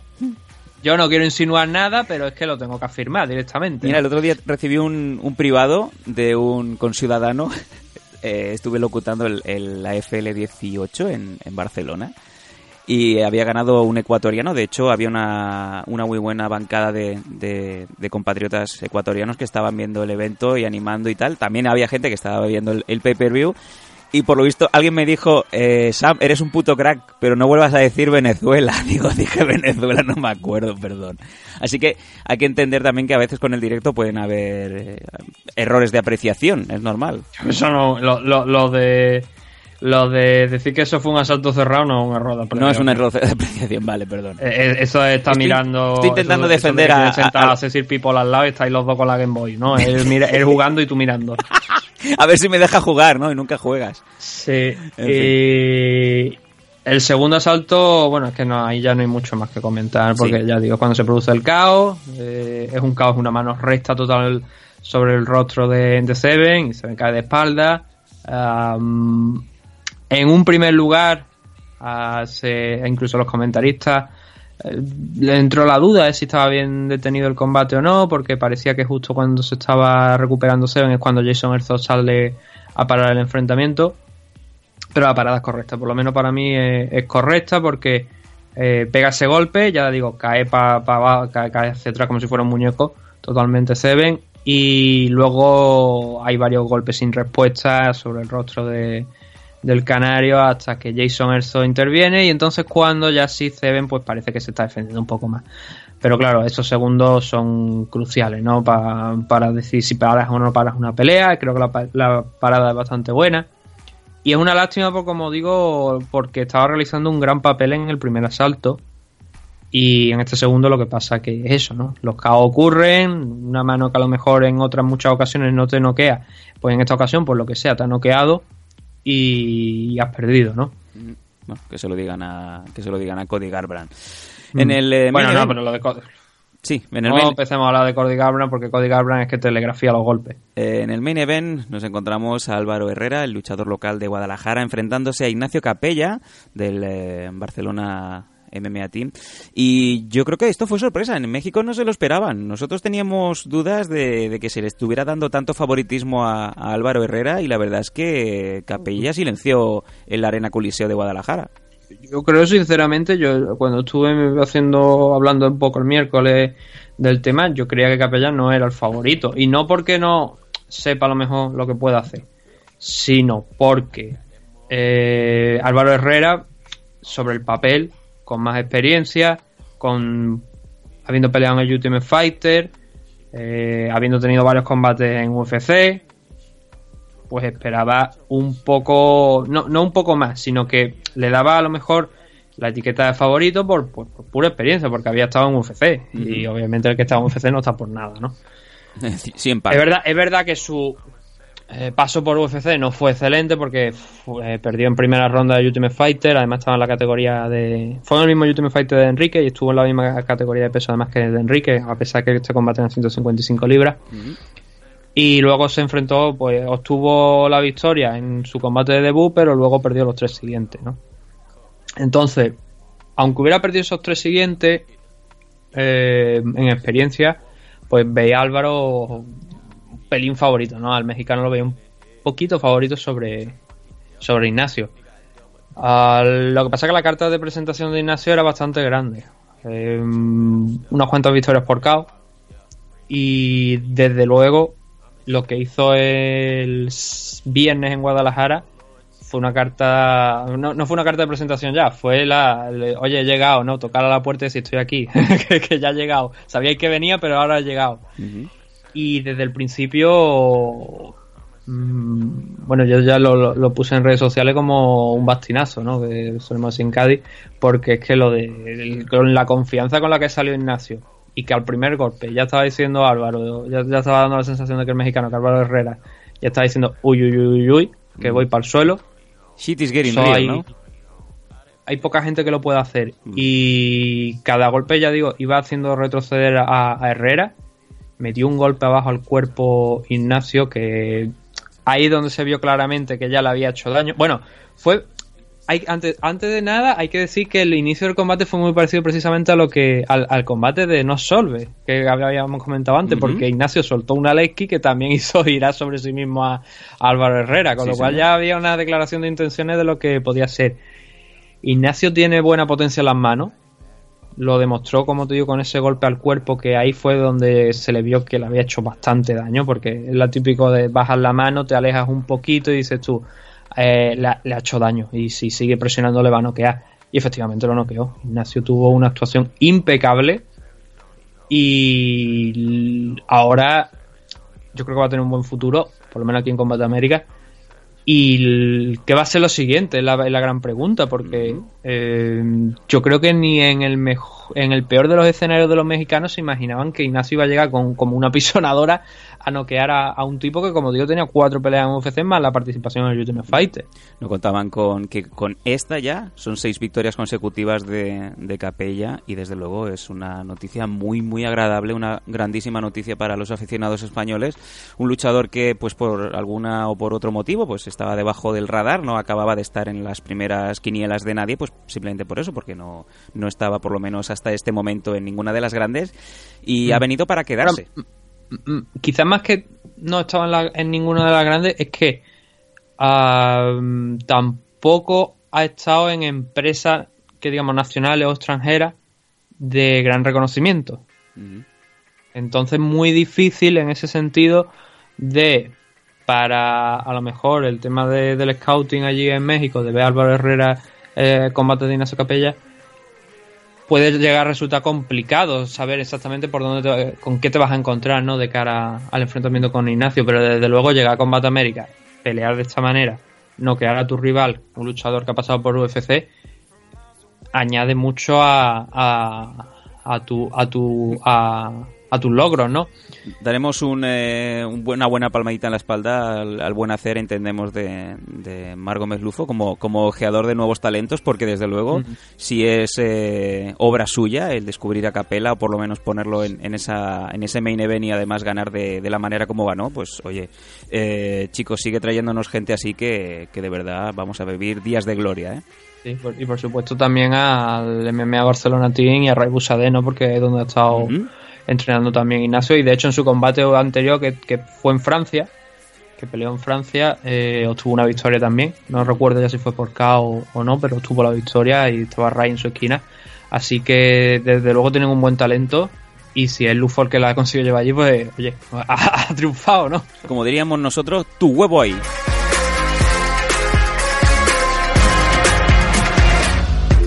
Y la otra noticia, que ya lo has dejado caer antes, al principio de, este bloque sobre Combate Américas, se hizo oficial el fichaje de Dani Várez, posiblemente uno de los mejores luchadores que tenemos, o que estaba, ¿no? También a expectativa de, de recalar en alguna de las grandes, y se confirmó durante la semana, durante esta semana que dejamos, que firmaba por la empresa de Campbell McLaren parecía que no acababa de encajar el tema, pues posiblemente por el tema de los pesos, ¿no? En donde Dani Várez estaba peleando. Pero sin embargo, oye, eh, grandísimo fichaje y uno más a sumar. Creo que, como bien he dicho antes, ya son eh, la friolera de 10 luchadores españoles los que están firmados por Combate Américas. Como mínimo y que hayan peleado, porque seguramente alguno más habrá en las próximas fechas. Bueno, tenemos a Iris La Furia también, que la vemos eh, sacudir ya bien los sacos, así que entendemos que dentro de este año la podremos ver pelear en, Sí, en entonces serían más de 10. Ujú. Porque, claro, bueno, es que tampoco sabemos la situación en la que está gente a lo mejor como Requeijo y como Mireia García, ¿no? Que entraron eh, como recambio de, bueno, en el caso de Mireia sí que fue a pelear allí porque, porque sí.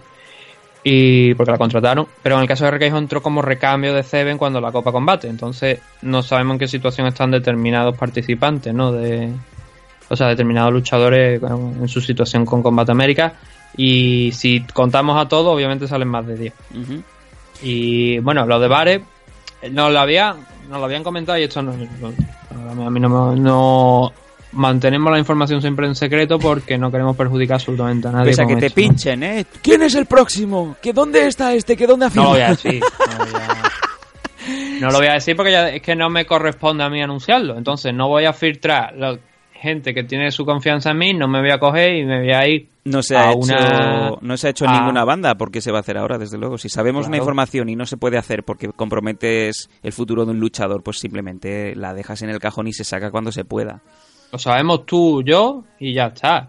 Y nadie, y nadie sabe más la- las nuevas firmas que pueden haber en, Y Nathan Classic, compañías. Nathan Classic también lo sabe, Bueno, no, Nathan, Nathan Classic no, no tampoco sabe las firmas. ¿no? No, la verdad es que no. No, no porque tampoco le interesa. Eh, pero eh, ya te digo que, que eso, la, la- que si tal luchado vaya no sé dónde, tal luchado nos comentan esto, lo sabemos tú, yo y ya está. Y nada lo sabe nadie más. Ni de una banda ni de otra, porque lo que digo, cuando la gente nos cuenta las cosas tenemos... guardamos la información Y por eso confían en nosotros. entre otros de los motivos por lo que tú has dicho, por ejemplo, es porque a nosotros, no, o sea, nosotros no somos los responsables de anunciar que tal luchador ha firmado por Combate América o, o por UFC o por la compañía que sea.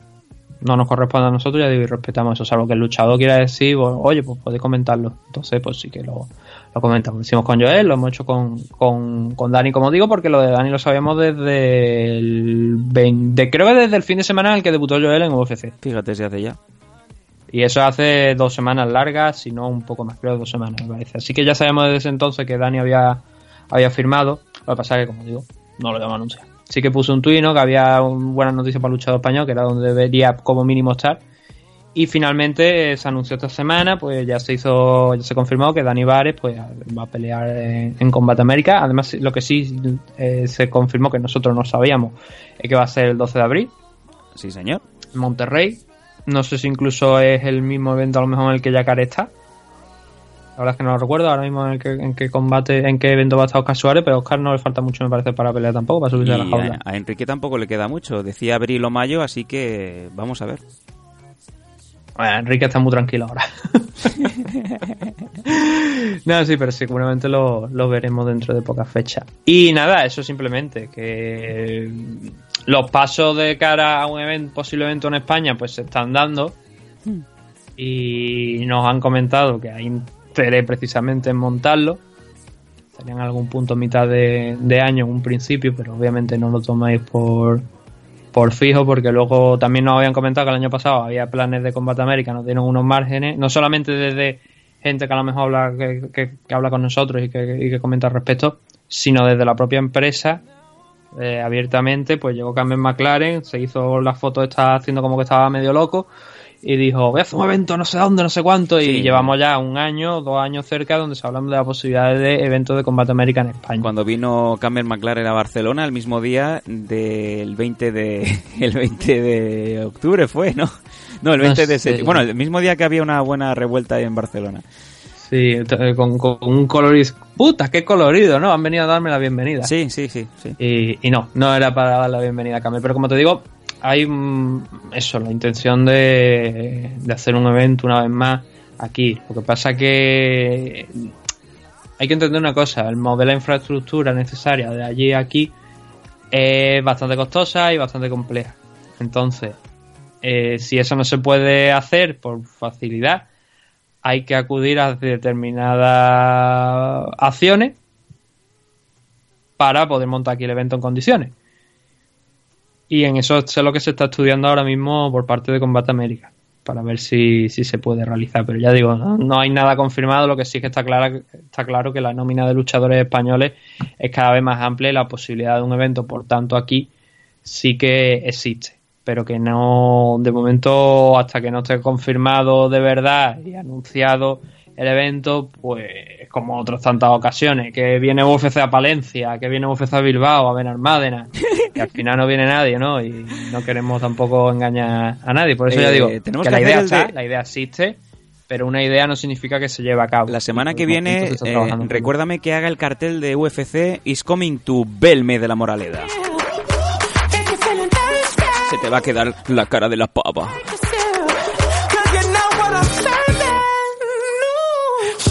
Precisamente el que dijo que, que la que UFC Valencia y tal y cual, Sí. esa persona no es de, de Huelva.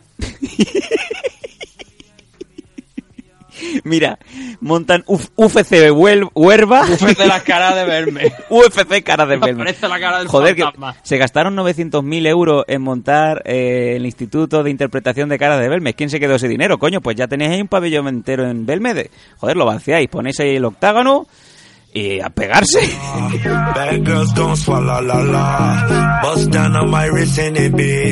UFC Belme.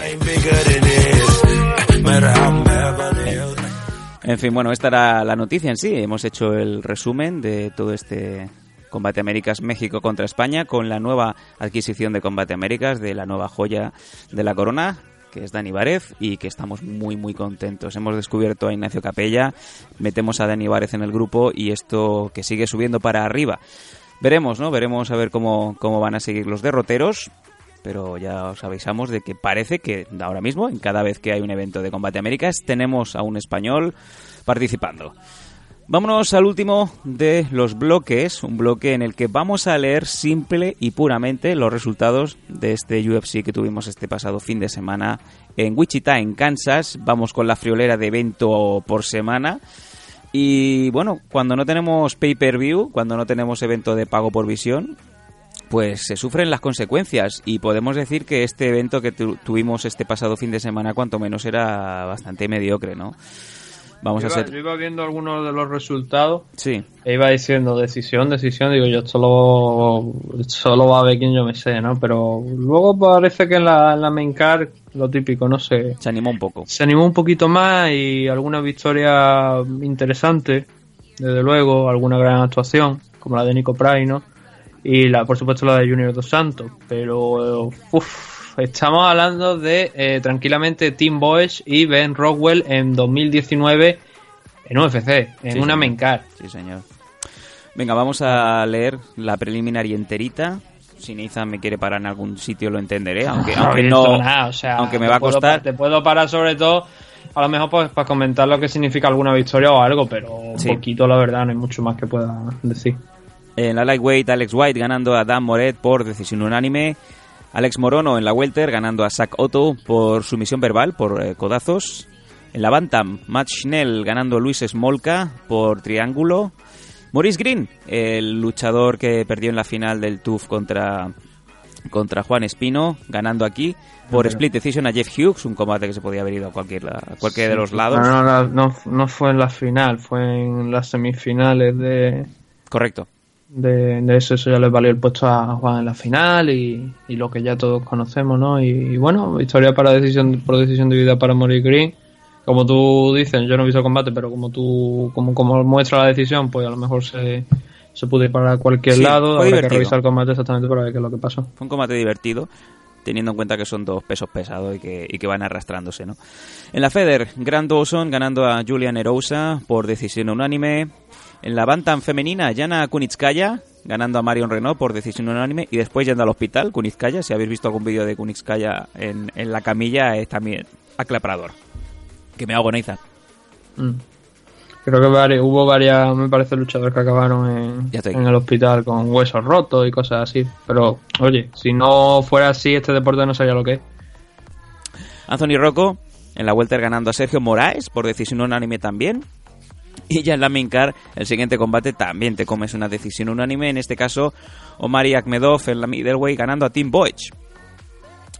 Lo que he dicho antes, ¿no? Team Boy 2019, la mayor actuación, o por lo menos que me dejó más marca de, de Team Boy a lo largo de su carrera en UFC fue la de Yushin Okami, ¿no? Cuando lo noqueó en el tercer asalto después de tener el combate prácticamente perdido.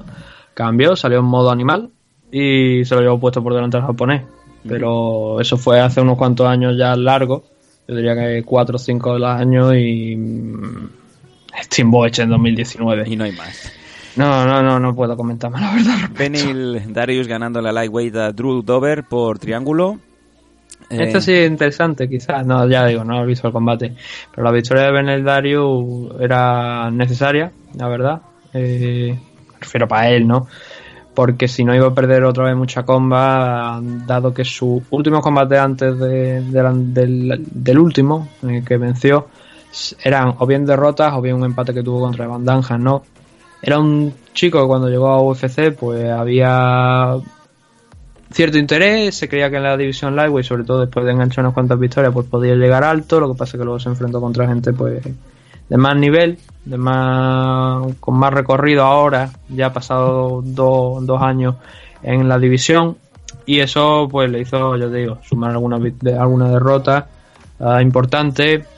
Eh, entonces, para volver a la senda de por lo menos reencontrarse un poco en la categoría, necesitaba una victoria aquí frente a Drew Dover. Y creo que era gran favorito eh, Ben Darius eh, y, y lo demostró al final, ¿no? venciendo, derrotando a Drew Dover por, además con una finalización.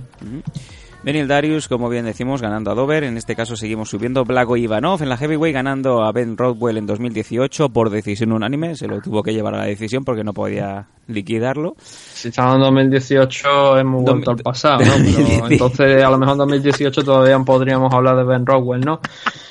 2019, 265 libras.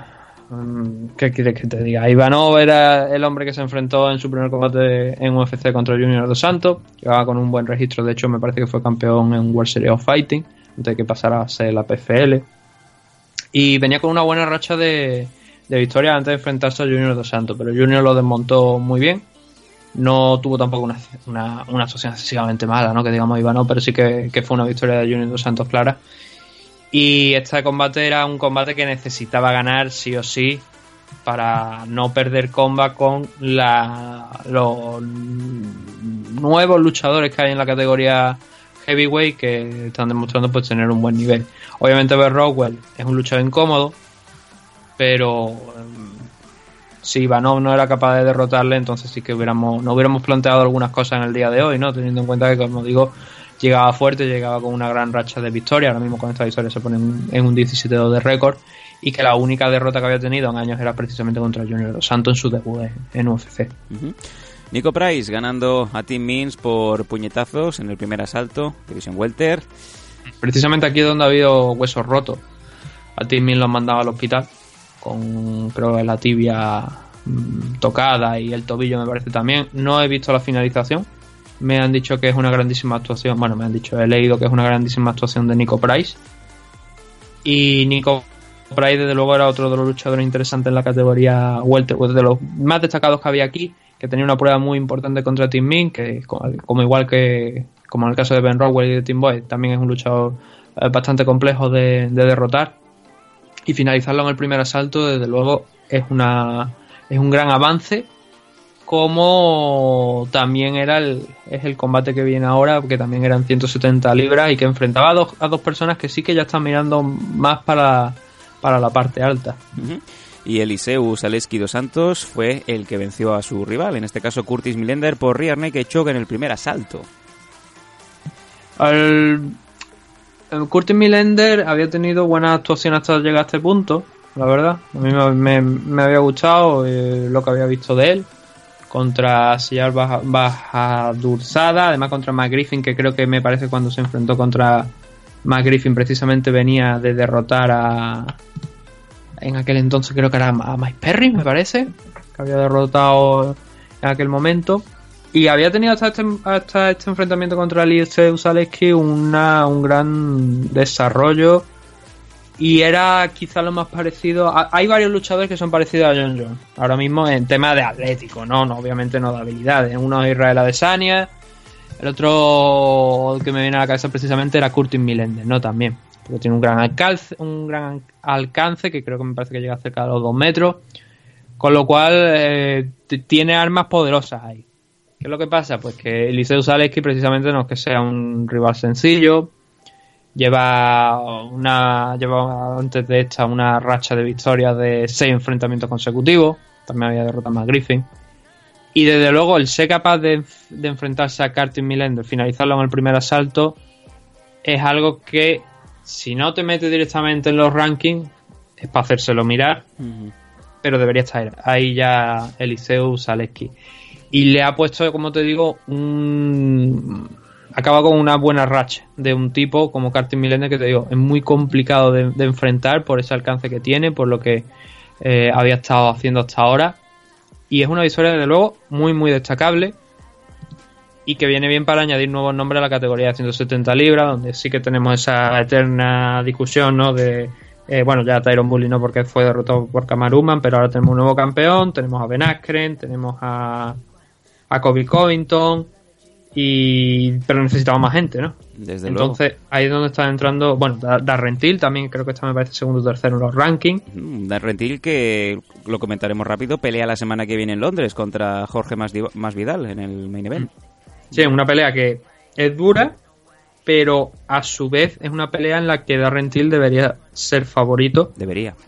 Debería ser favorito, pero después de la derrota contra Aaron Bully nunca se sabe, ¿no? Cómo te puede afectar un, un caos de aquella manera. Ujú. Pero debería ser eh, favorito en ese enfrentamiento contra Jorge Masvidal. Ujú. Creo que no, creo me parece que es un combate que no le sirve de gran avance a lo mejor en los rankings, pero ya está Ben Askren con la con la caña hecha por si Darren es capaz de vencer a Jorge Masvidal, enfrentarse a él.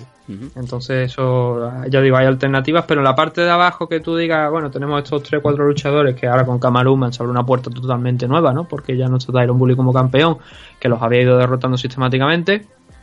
Tenemos esa posibilidad también de ver a nuevos talentos. Ahí es donde entra gente como Zaleski, donde entra gente como, como Millender, también como Nico Price, que van a tener que seguir trabajando, obviamente, pero se ponen ya en buenas posiciones para en, quizás en uno, un año, dos años, si siguen con esta buena dinámica, consiguen un par de victorias más, seguramente estarían ya llamando a las puertas del título.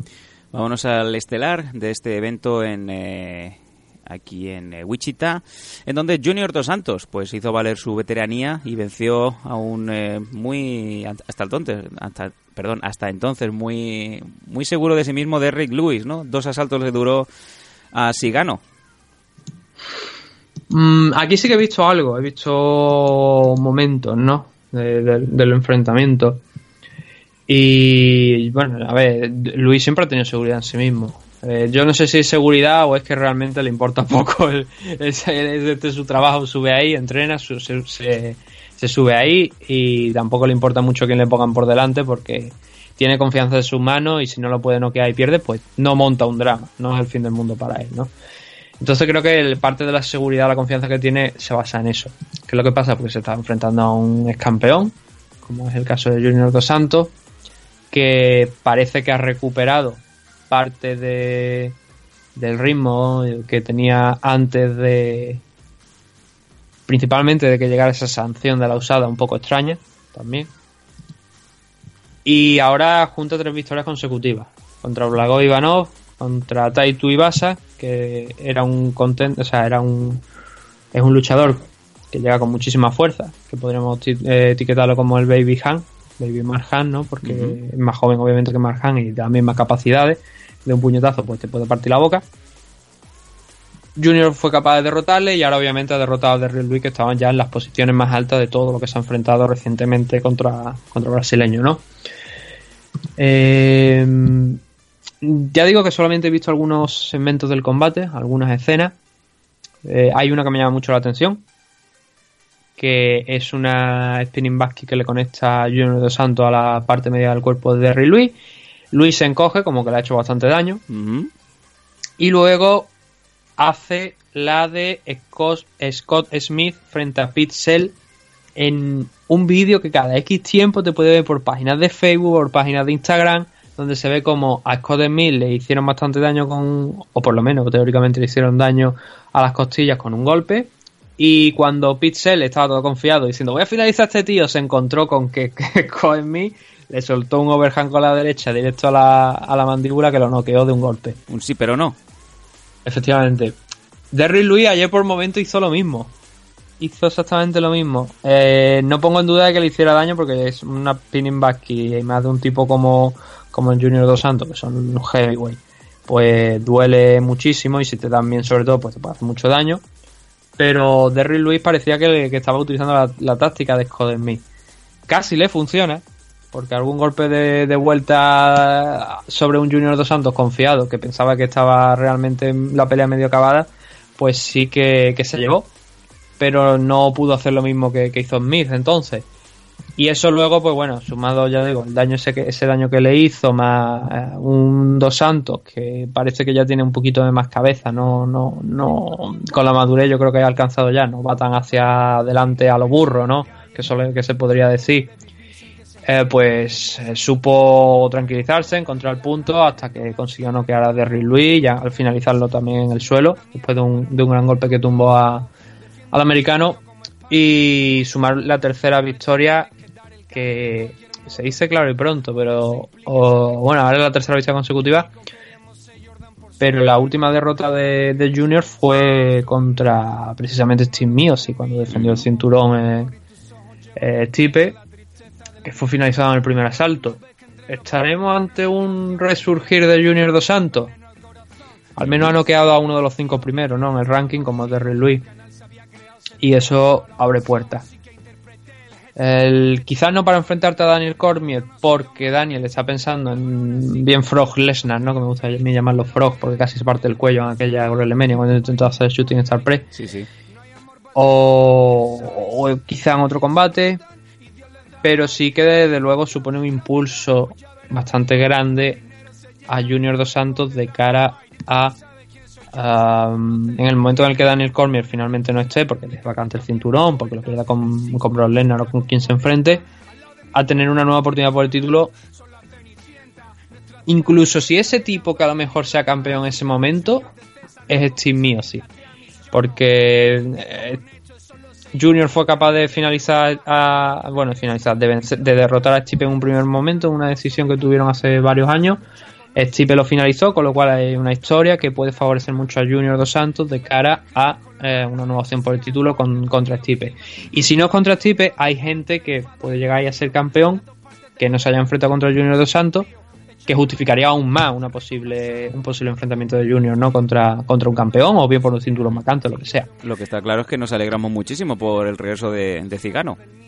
Sí, porque ya digo, la usada, cuando sancionó, fue una decisión un poquito extraña, porque no fue una sanción tampoco amplia y fue como el, caso de, gente como John Barnett o John John que no estaba muy claro cuál era el motivo realmente de la, de la sanción porque era así, hemos ha dado positivo aquí pero no podemos ah, demostrar por qué ha dado positivo ni sabemos cómo ha dado positivo con lo cual tampoco te podemos poner una sanción muy grande, ¿no? Ni te vamos a sancionar pero no sabemos por qué realmente te estamos sancionando porque no podemos encontrar una justificación coherente ni bien fundamentada para imponerte una sanción. Eso creo que fue lo que pasó con Junior Dos Santos. Y le robaron un tiempo no muy amplio, porque creo que fue, me parece, una sanción de seis meses aproximadamente. Pero claro, eh, iba a enfrentarse en aquel momento, me parece que era contra Francis en ganó. Con lo cual, con una victoria de Francis contra Francis, sí que hubiera estado a lo mejor mucho más cerca ahora mismo de, la- una oportunidad por el título. Que yo ya te digo, no lo descarto, porque a lo mejor nos sorprende UFC y Daniel Cormier y se quieren y eligen enfrentarse a Junior Dos Santos.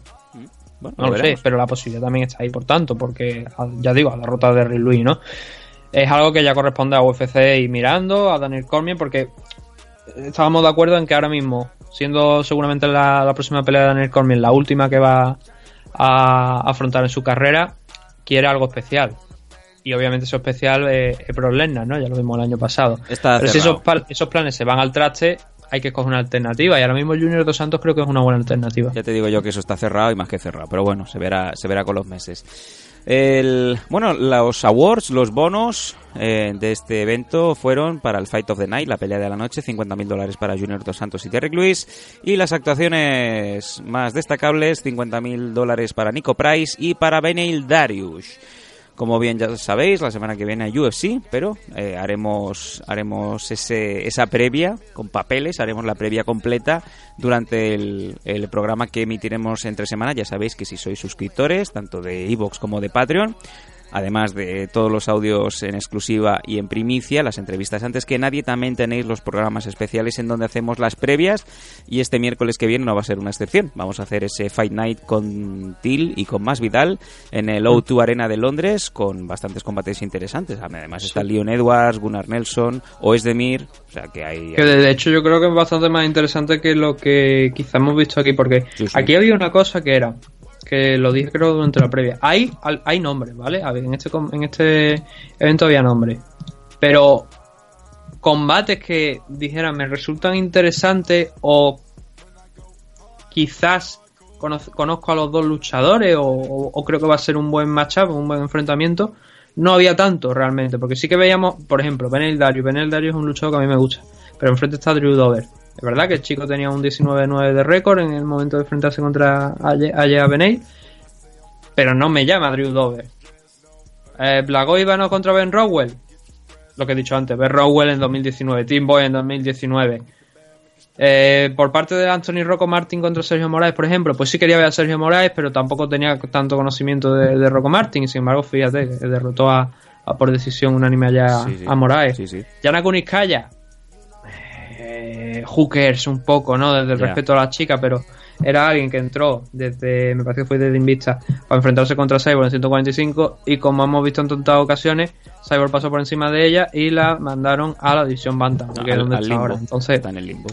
es eso, hay nombres, hay cosillas interesantes, pero en esta ocasión del Darren Till contra Jorge Masvidal, creo que hay más peleas, además de nombres. Daremos, daremos la buena previa para nuestros suscriptores. Ya, ya tendrán tiempo, sobre todo, para, para deglutirlo y para prepararse para, para el próximo fin de semana. Venga, que nos vamos.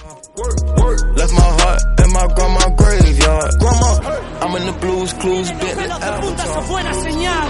Yo siempre que estoy a tu lado me siento inmortal. Sonrisas y lágrimas. Sonrisas y lágrimas. Sonrisas y lágrimas. Bueno, pues son los minutos finales del MMA Editos 242. Como bien veis, hemos tenido un programa como suele ser habitual, bastante trufadito. Le hemos dado menos importancia esta semana a UFC, porque obviamente teníamos en los micros a, a Quique Pérez, que le deseamos toda la suerte del mundo, que se llene el pabellón, que las luchas sean lo mejor. Desde aquí, desde, desde MMA Editos, vamos a estar apoyando para que sea la primera de muchas esta nueva promotora, la de Mediterranean MMA Fight. También hemos comentado los resultados de este combate Américas con la sorpresa para bien, desde luego, Capella, Ignacio Capella ha venido para quedarse, Dani Vareza Combate Américas, mucha, mucha información. Eh, quedan últimos segundos, Nathan. Creo que querías comentar alguna cosa rápida de kickboxing. Ah, bueno, eh, bueno, lo he comentado al principio, ¿no? Que peleaba Ah, bien. esta mañana Takeru y Tenshin Asukawa. eh, los dos han vencido, los dos han derrotado por a su rival. Takeru un poco antes, eh, en el segundo salto, a un campeón además de, eh, de Tailandia, de Muay Thai, con lo cual era un rival que algunas personas han dicho que no era tan complicado en referencia a que es un tipo pues que trabaja muy bien con codo y claro, si le quitas ese arma en kickboxing pues ya no, no es tan, tan relevante, ¿no? Pero no deja de, ya digo, lo ha noqueado un combate que en principio pareció bastante complicado para Takeru y Tenshin ha, ha ha derrotado a, mejor, más que derrotar, ha ejecutado a Federico Roma en, en Rise. KO del año, ¿eh? Ya tenemos el primer KO del año. Mm, Porque bueno, tú has visto la finalización, ¿no? Sí, sí, la justo además. dejado- Pero creo que me parece que a ti te ha pasado un corte más pequeñito porque hay, justo antes de, de noquearlo, con esa patada que ha lanzado desde el suelo prácticamente, poniendo una mano en el suelo y lanzando la patada arriba. Eso tiene un nombre, pero es que nunca me acuerdo cuál es el nombre técnico de, esa, de ese movimiento. Ha hecho la pose con que tradicional que suele hacer él y ha vuelto a ejecutar a un rival justo después de la pose, ¿no? Entonces, Hoy un 29-0 ahora mismo de Tenshin en kickboxing. Creo que sostiene, me parece, un 33-0 en total. Eh, profesional, porque no cuento obviamente la exhibición de, de Mayweather. Y deja ya todo para que alguien se decida finalmente a poner un Tenshin Asukawa contra Takeru. Yo creo que es el momento, ahora mismo los dos luchadores en 125 libras más destacados de Japón, yo diría que también del mundo, en kickboxing obviamente. Y un combate pues que significaría muchos billetitos para mucha gente. Mm, dinero mucho De mejor. hecho, sí, había, había 3 millones y medio de personas siguiendo el K1 eh, a través de Abema, que no es fácil porque tienes que tirar un proxy y todo para poder, si no estás en Japón. Y en Rise ha habido cerca, me parece, de un millón aproximadamente de personas. Además de, de que Saitama anunciaron la puerta del evento de K1, que era un era el K-Festa, que eran 18, 19 combates, si no, si no incluso hasta más. Eh, 16.000 personas en Saitama Arena, en el, en- según me ha parecido escuchado durante la retransmisión, además en el Main Arena, en, la- en el grande. Y eh, había varios españoles y uno de ellos, de ellos había, bueno, había dos españoles en, en el evento de K1. Y uno de ellos era Jorge Varela, que ha vencido por Ujú. y el otro era Sandro Martín, que ha perdido por KO también en el primer asalto contra Takei. Iba a pelear Alex Rivas, también del, del Team Cabello, pero no sé lo que ha pasado. O sea, iba a pelear, iba a pelear em, Alex Rivas contra Takei en, eh, en K1, en el evento, pero no sé lo que ha pasado con, con Alex, que se salió del combate, por lo que fuera, y entró Sandro, se anunció además en eh, pues hace dos o tres días, justo antes del evento. Y el español no ha podido contra Kei, pero bueno, Jorge Varela sí que ha podido vengar la derrota que tuvo contra Murakoshi en el torneo que se celebró Featherweight eh, hace ya unos cuantos meses, en la segunda ronda. Y con muy buenas sensaciones además. Así que los españoles eh, están triunfando en K1. El Team Cabello de sus cabellos está haciendo las cosas muy bien porque están llevando a buenos peleadores. Y desde luego, ah, yo tenía un- yo quería ver a Alex Rivas peleando eh, porque ya digo, es que frenó a Yuta Murakoshi en, eh, que es el campeón Featherweight, que es lo que acabo de decir, ¿no? Yuta se, Murakoshi se enfrentó a en el torneo en el que se proclamó campeón Featherweight, se enfrentó a, Jorge, a Varela, le derrotó y Alex Rivas unos meses después derrotó a Yuta Murakoshi. Ahora Alex Rivas se hubiera enfrentado contra el campeón de una categoría inferior de peso, de la Super Bantamweight, que está aquí, ¿no? Hubiese sido el segundo enfrentamiento ante un campeón de K1. Si Alex Rivas hubiera, con solo, hay que recordar lo importante, 18 años, hubiera sido capaz de derrotar a Takei, habría ocasionado una hecatombe, un cataclismo en Japón porque habría derrotado a dos campeones de K1 y todavía no, y, y no habría sido ninguno de ellos por combates por el título. Madre mía. Porque en aquella ocasión, tanto en aquella ocasión como en el combate de, de hoy, los títulos no estaban en juego. El de hoy era un enfrentamiento de, creo que eran siete combates, me parece. La, car- la parte alta de la car, que eran siete luchadores extranjeros, enfrentándose a siete luchadores japoneses. Había de todo. Había estaba Kana eh, por parte femenina y luego estaba Takeru y todo el resto de campeones también. Eh, de, esto estaba Minoru Kimura peleando por la parte de, Brasil, porque realmente brasileño a pesar de que eh, se llame Minoru Kimura y lleve muchos años en Japón. Ha ganado Minoru en, el primer asalto, ha perdido supongo también unas cuantas neuronas más, pero ha obtenido la victoria, ¿no? Así que la verdad es que recomiendo tanto el evento de One como el de, el de K1 que diga, como el de Rise, el de K1 dentro de unos días, si no queréis tirar pro sí para verlo, para verlo en Abema, que puede ser algo engorroso, lo podéis ver a través de, de YouTube, porque Sí. se sube gratuitamente. El de Rise sí que vaya a tener que tirar por. O bien, porque no lo he dicho, podéis Rápido. comprarlo, el de Rise, por eh, Fite, que Ah. hizo, ha hecho, han hecho el debut con la retransmisión este fin de semana, con Fulton, el comentarista de Pancrase también, en el- a los mandos de, como digo, de la retransmisión en inglés. Pero si no queréis gastaros ese dinero y verlo en japonés, podéis todavía verlo, creo, en Abema, porque se ha celebrado hoy mismo, así que ya digo. Hubo ha, ha habido también un español. Nathan, si no en tenemos tiempo, rápido, rápido. Venga. Había también un español en Rise. eh, ¿Cuál era el nombre? Miguel. Me lo dijeron el otro día y sí que lo tenía en mente. A ver, déjame un segundito, no tardo, lo tengo por aquí. Eh, peleaba. Joder, ¿dónde coño está esto? Muy bien. Eh, mira, no, no, no, ahora mismo no lo recuerdo, pero el, el chico de español que peleaba, que creo que era Miguel Martínez, me parece, o algo así en, en Rise, ha perdido finalizado por Kento Haraguchi, pero claro, Kento Haraguchi también es otro, otro luchador eh, con mucho recorrido, así que no hay nada de lo que avergonzarse en esta ocasión y que más mejores ocasiones vendrán en el futuro. Dicho todo esto, a todos os deseamos una buena semana. Si sois suscriptores, nos encontramos en apenas tres días y si no, en el gratuito de los domingos. ¡Feliz semana a todos! Esto es MM Adictos. alguien que me dé los consejos que yo predico. El público hoy en día insulta por amor al arte. ¿Dónde estaban cuando yo empezaba a rapear en el parque? Ah, elige tu viaje, tu futuro está en tu mano, decide tu desenlace. Mi misión es llevarte a la luna, más aventuras que Alejandro Dumas. Aquí estaré esperándote en ayuna. Sonrisas y lágrimas, sonrisas y lágrimas, ah, sonrisas y lágrimas.